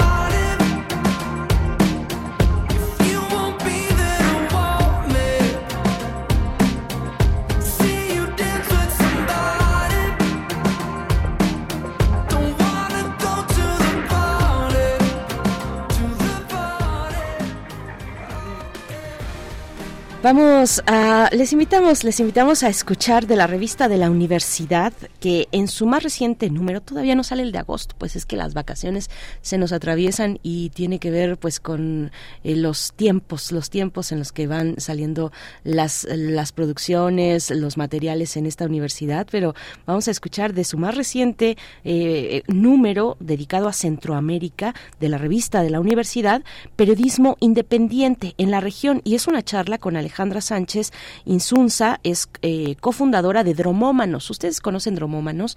Yo en alguna ocasión, hace algunos años, tuve oportunidad de tomar clases con este par de eh, pues eh, creativos también dentro del periodismo, una agencia de periodismo aliada a diferentes medios independientes centroamericanos que hacen un trabajo muy interesante y del cual hay que aprender bastante. Eh, vamos, vamos a escuchar entonces y un saludo a nuestras compañeras, colegas de la revista de la universidad. Vamos con ello. Revista de la Universidad de México. Nueva época. Número doble. 898-899. Centroamérica. Bienvenidos al suplemento radiofónico de la revista de la Universidad de México. Yo soy Elvis Liceaga y estamos haciendo una serie sobre Centroamérica y vamos a hablar con Ale Sánchez Insunza, que es una de las fundadoras de Dromómanos, sobre las investigaciones que ustedes han hecho sobre esta región o a partir de esta región. ¿Cómo estás, Ale? Bienvenida. Ay, muy- mu- muchas gracias, Elvis, por la invitación.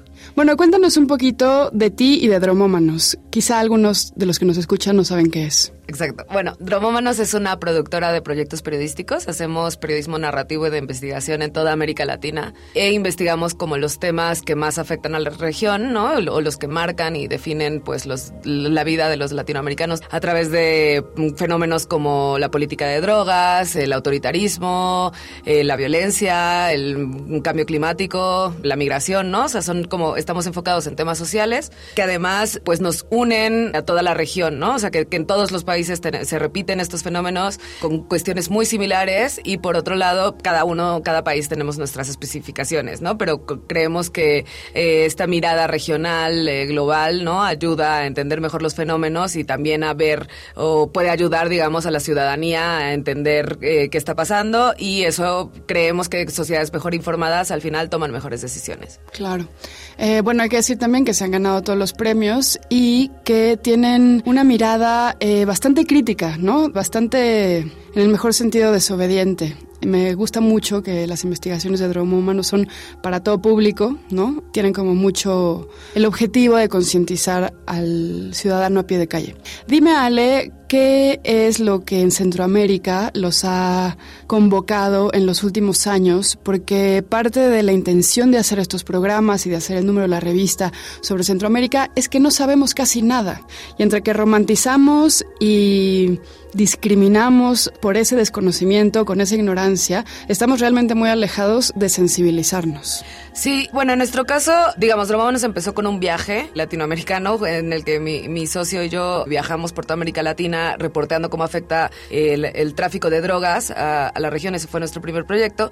Y ahí parte clave, esto fue hace más de 10 años, 12 años ya, parte clave de ese viaje fue conocer a gente en Centroamérica, periodistas realmente impresionantes, heroicos, ¿no? Que están eh, todo lo que vivimos en México, pero reforzado allá, ¿no? O sea, que- que viven acoso, que viven este, persecución, que viven amenazas del Estado, este, desapariciones, o sea, las misma, fenómenos muy similares, pero en un país mucho más pequeño, donde incluso son más visibles. Y ahí aprendimos como ese periodismo valiente, desobediente, con gente como El Faro, ¿no? Que es este realmente un medio que puede darle clases a todo mundo, ¿no? De cómo, de, de qué es el periodismo. Y durante todos estos años hemos visto otros medios que han ido saliendo y que han ido intentando mostrar esta misma mirada de periodismo independiente, luchando, ¿no? Contra, pues, los poderes hegemónicos, contra los autoritarismos que están ahorita afectando la región. Entonces, uno de nuestros proyectos principales se llama Redacción Regional y es una colaboración con medios pequeños, independientes, como Contracorriente en Honduras, que es, es buenísimo, es de los mejores, si no lo conocen, se los recomiendo mucho porque realmente en un país que ha sufrido golpes de Estado, ¿no? Este, huracanes, o sea, que... que Extractivismo. Sí, exacto. De Jennifer Ávila, ¿no? Jennifer creo que Ávila. Creo que tal vez conseguiremos entrevistar. Ah, sí, sí, sí. Entonces está Contracorriente en Honduras, Divergentes en Nicaragua, que Divergentes, o sea, es de Nicaragua, pero no vive en Nicaragua porque no se puede hacer periodismo en Nicaragua, ¿no? Los periodistas están en cárcel o se han tenido que exiliar, entonces este Divergente está basado en Costa Rica, como varios medios ya. El Faro también del Salvador se ha tenido que, que ir a Costa Rica. Entonces es como, Divergentes es también una muestra de cómo seguir haciendo periodismo a pesar de todo, ¿no? O sea, a pesar de que hay una dictadura en tu país donde la libertad de expresión no existe y pues... A ti eh, te van a perseguir. y te van a perseguir. Entonces, Divergentes es parte de este proyecto. No Ficción en Guatemala, que también es un- una productora independiente pequeña, ¿no? Que está desvelando muchas cosas sobre corrupción ahora mismo. Y en El Salvador estamos con la prensa gráfica, que sí es un periódico tradicional más grande, pero que bueno, que en este momento también se quiso sumar, ¿no? En, en- porque pues sí hay una intención un objetivo muy claro que es mostrar los estragos del autoritarismo en la región, ¿no? Y cómo afectan esto a los derechos humanos, a la libertad de expresión, eh, a la sociedad en general. Entonces, pues ese proyecto lleva ya un año, un poco más de un año, y estamos sacando investigaciones cada cierto tiempo sobre, pues, todos los problemas, ¿no? O sea, desde las nuevas migraciones, como estos nuevos exilios, ¿no? O sea, antes, por ejemplo, no se veía casi migrantes nicaragüenses viniendo hacia acá y es una situación difícil que no, muy diferente a la que se veía antes con la migración, que no es necesariamente solamente una cuestión de pobreza, sino ahora de persecución política. Hemos hecho historias sobre Bukele, evidentemente, ¿no? Y sobre, pues, las cosas que están afectando a, a El Salvador, pero desde cómo su mujer se ha hecho la dueña del ballet nacional, ¿no? Que, como, eh, hasta la toma de la asamblea, ¿no? O sea, entonces, eh, pues realmente es un proyecto interesante en el cual además estamos haciendo redes de seguridad también, en el que si en algún momento uno de los periodistas centroamericanos tiene que salir del país para poder hacer su publicación, viene a México, viene con nosotros, aquí encontrémonos a nuestra casa o, o lo que sea y hacemos un plan, ¿no? De, bueno, cuando sea seguro regresar a tu país, puedes regresar. Hemos, ya no solamente con la redacción regional, pero a lo largo de todo el año pasado hemos estado recibiendo periodistas centroamericanos que están solicitando asilo. Asilo. Y es una situación pues cada vez más dramática y que no parece que vaya a terminar pronto, ¿no? Dime, en esta frontera entre el periodismo y también eh, el activismo y la defensa de los derechos humanos, ¿cómo se enfrentan en tu equipo, en Dromómanos, para cruzar esos límites de solo informar? Siendo que además durante los reportajes y durante los procesos de hechura de, de las coberturas, pues hay mucha cercanía entre periodistas y unos están en situaciones mucho más peligrosas que otras.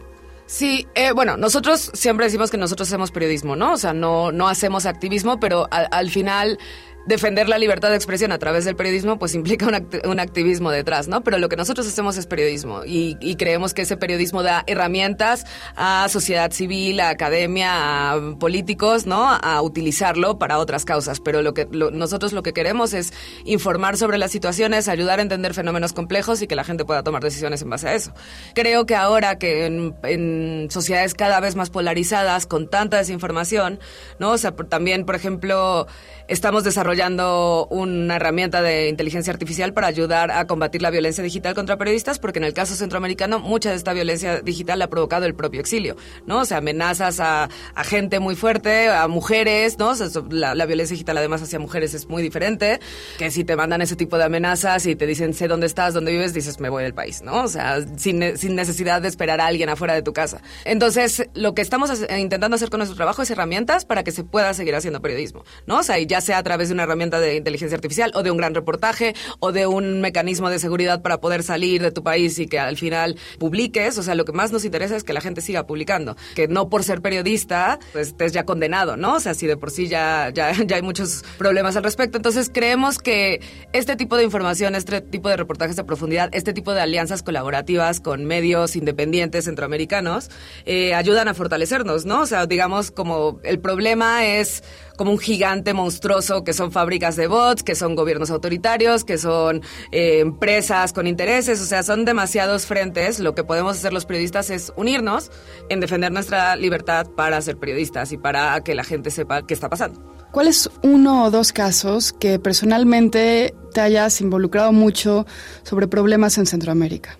Pues creo que este tema de violencia digital, o sea, y el tema de exilio, pues nos ha, nos ha pegado muy, muy fuerte porque ha habido muchos amigos, ¿no? O sea, en algún momento el presidente Bukele dijo que Juan Martínez, que es un eh, antropólogo y periodista que colabora con, con Inside Crime, con El Faro, con nosotros, dijo que era pandillero, ¿no? Y entonces si el presidente en Twitter dice que eres pandillero, que pues, o sea, es como, es una sentencia de muerte, ¿no? O sea, otros pandilleros te pueden matar, o sea, puede, es, es gravísimo. Entonces, en ese momento tuvo que salir del país, ¿no? O sea, ahora afortunadamente eh, en el caso de nuestros amigos salvadoreños están todos en, su, en, su, país, pero ha sido un año de salir, regresar, salir, regresar, porque no sabes si las condiciones, si hay condiciones de seguridad para, para poder vivir en tu casa. Entonces, eh, yo creo que ese es uno de, de los temas más dramáticos ahorita, ¿no? O sea, como el uso de, del Estado, ¿no? De aparatos del Estado para intimidar a periodistas públicamente y difamarlos. Entonces, ahí fue que dijimos, vamos a desarrollar algún tipo de herramienta que estamos todavía en desarrollo, ¿no? Pero como algo que ayude a contraponer ese tipo de, cosas, ¿no? O sea, así como hay trolls y bots que van contra ti, pues que existan del otro lado un contrapeso al menos que le ayude a ver a la gente que, o ciertas alertas que, que identifiquen esto es difamación, ¿no? Esto es desinformación y esto solamente está dividiendo la sociedad y está haciendo daño, ¿no? Son discursos de odio muy graves y el caso del Salvador yo creo que es el más dramático de todos por la rapidez, ¿no? O sea, el más dramático evidentemente es Nicaragua porque es una dictadura ya, donde incluso nosotros, o sea, yo como periodista no sé si yo podría viajar ahorita a Nicaragua, ¿no? O sea, y eso hace 10 años no era. Yo estuvimos, no sé, dos meses reporteando Nicaragua hace 10 años, ¿no? Entonces, ahora las cosas se han cambiado muy drásticamente y lo más asustador, digamos, es que El Salvador va muy rápido en ese camino, ¿no? O sea, como de su democracia está en riesgo, eh, realmente pues están acelerando estos procesos de una forma que no había pasado con y, y no es solo Centroamérica, Centroamérica tal vez es el, el lado el lugar más drástico, ¿no? O sea, también en el caso de Guatemala, por ejemplo, no son solo periodistas, ¿no? Son eh, jueces, son abogados. Abogados, exacto. Hace poco también tuvimos que recibir a una, abogada, una mujer que fue abogada de Bukele. O sea, es como realmente hay un problema, ¿no? Entonces, donde la gente empieza a hacer nuevas redes de apoyo, más allá de que si somos periodistas o no, porque necesitamos ap apoyarnos en la defensa de la democracia, ¿no? En, en, en creer que podemos vivir bien y que el periodismo es útil para esto. Oye, y antes de que terminemos, de estos casos y coberturas de la red de periodistas y de medios independientes en Centroamérica con los que está aliado Dromómanos, ¿cuáles crees que son los casos o las noticias o los periodos que más nos han llamado la atención en México? Yo creo que pues todo lo que tenga que ver con crisis migratoria sin duda es pues lo que más impacta a México, ¿no? O sea, también los acuerdos ahora bilaterales entre países, ¿no? En donde México está haciendo la política migratoria de migrantes de Estados Unidos y estamos entre un punto entre que cada vez más gente está viniendo y por distintas situaciones, ¿no? O sea, es, obviamente la migración ha sido un fenómeno de décadas, pero ahora es distinto, ¿no? Y ha habido caravanas, ha habido otras formas de organización que muestran trágico de la situación en, esos países, ¿no? Y que no, no digo que aquí sea peor, aquí hay lugares en México que son exactamente igual, ¿no? Pero el, creo que lo que decía hace rato es el tamaño, ¿no? Son países muy pequeños donde todos estos problemas se concentran y entonces son tan visibles, están tan a la, a la mano, ¿no? En países más pequeños, extremadamente, o sea, como en el caso de Honduras, es como que está por todos lados, ¿no? Y da igual tu clase social, da igual tu nivel educativo, da igual a que te dediques, o sea, lo ves. Entonces, eh, yo creo que cada vez que hay caravana, o que, o que hay detenciones eh, a migrantes o que hay pues, desapariciones, ¿no? Eh, es algo que en México lo vemos. O sea, desgraciadamente el problema es que tiene que pasar algo trágico, algo grande, para que veamos un fe- unos fenómenos que están ahí todos los días, pero que son medio invisibles porque como la, el imaginario colectivo de son estados fallidos, pues ya está, que no vengan aquí, ¿no? Y ahora aquí en México se está dando una nueva xenofobia también eh, respecto a este tema, que porque ha cambiado la política migratoria, la situación es cada vez más grave y no va a parar. Entonces es como muy difícil tener una perspectiva como clara, ¿no? De, cómo te informas y a la vez actúas. Creo que, que desde nuestra trinchera los periodistas lo que podemos hacer es seguir informando, informar de una forma empática, ¿no? Y no solamente alarmista, sino como que muestren historias de personas que están viviendo esto, personas que también están luchando contra esto, no solamente víctimas, ¿no? Y que al final, pues eso va a ayudar a que tengamos una sociedad un poquito más consciente de estos temas. Muchas gracias, Ale. ¿Dónde se leen, dónde se escuchan, dónde se ven todas las investigaciones de Dromómanos y esta red de medios independientes en Centroamérica? Ok, pueden seguirnos en dromómanos.com y en redaccionregional.com. Eh, ahí en redacción regional pues es todo lo que hablaba específicamente centroamericano, pero eh, pues en todo en, Dromómanos pueden ver todas las investigaciones que hacemos sobre medio ambiente. Acabamos de lanzar, por ejemplo, ayer eh, un proyecto que se llama Colapso Latinoamérica, que es sobre, sobre cambio climático y la crisis ambiental. Y pueden seguirnos también en nuestras redes como arroba dromómanos y arroba redacción regional. Hemos llegado al final del programa. Si quieren leer más sobre Centroamérica, pueden consultar nuestro número en www.revistadelauniversidad.mx. En la página, nuestro número es gratuito y pueden consultar todos nuestros números anteriores. Si quieren suscribirse a la revista, escriban a suscripciones arroba revistadelauniversidad.mx y si quieren comprarla, pueden comprarla en Librerías UNAM, Educal, Fondo de Cultura Económica y otras. Síganos en nuestras redes sociales, somos arroba revista-unam, en Twitter, en Facebook y en Instagram, y sobre este programa pueden escribirnos a arroba shubidubi. Gracias a Gabriel Centeno, a Miguel Ángel Ferrini, a Frida Saldívar y a Yael Weiss. Yo soy Elvis Liceaga. Hasta pronto. Estamos de vuelta a 10 de la mañana para despedirnos y desearles un excelente fin de semana. El lunes nos encontramos de nuevo. Quédense en Radio UNAM y nos vamos, Miguel Ángel. Nos vamos. Esto fue Primer Movimiento. El mundo desde la universidad. Radio UNAM presentó Primer Movimiento. El mundo desde la universidad. Con Berenice Camacho y Miguel Ángel Gemain en la conducción. Rodrigo Aguilar y Violeta Berber, producción. Antonio Quijano y Patricia Zavala, noticias. Miriam Trejo, coordinación de invitados. Tamara Quirós, redes sociales. Arturo González, operación técnica. Locución, Tessa Uribe y Juan Staca. Quédate en sintonía con Radio UNAM. Experiencia sonora.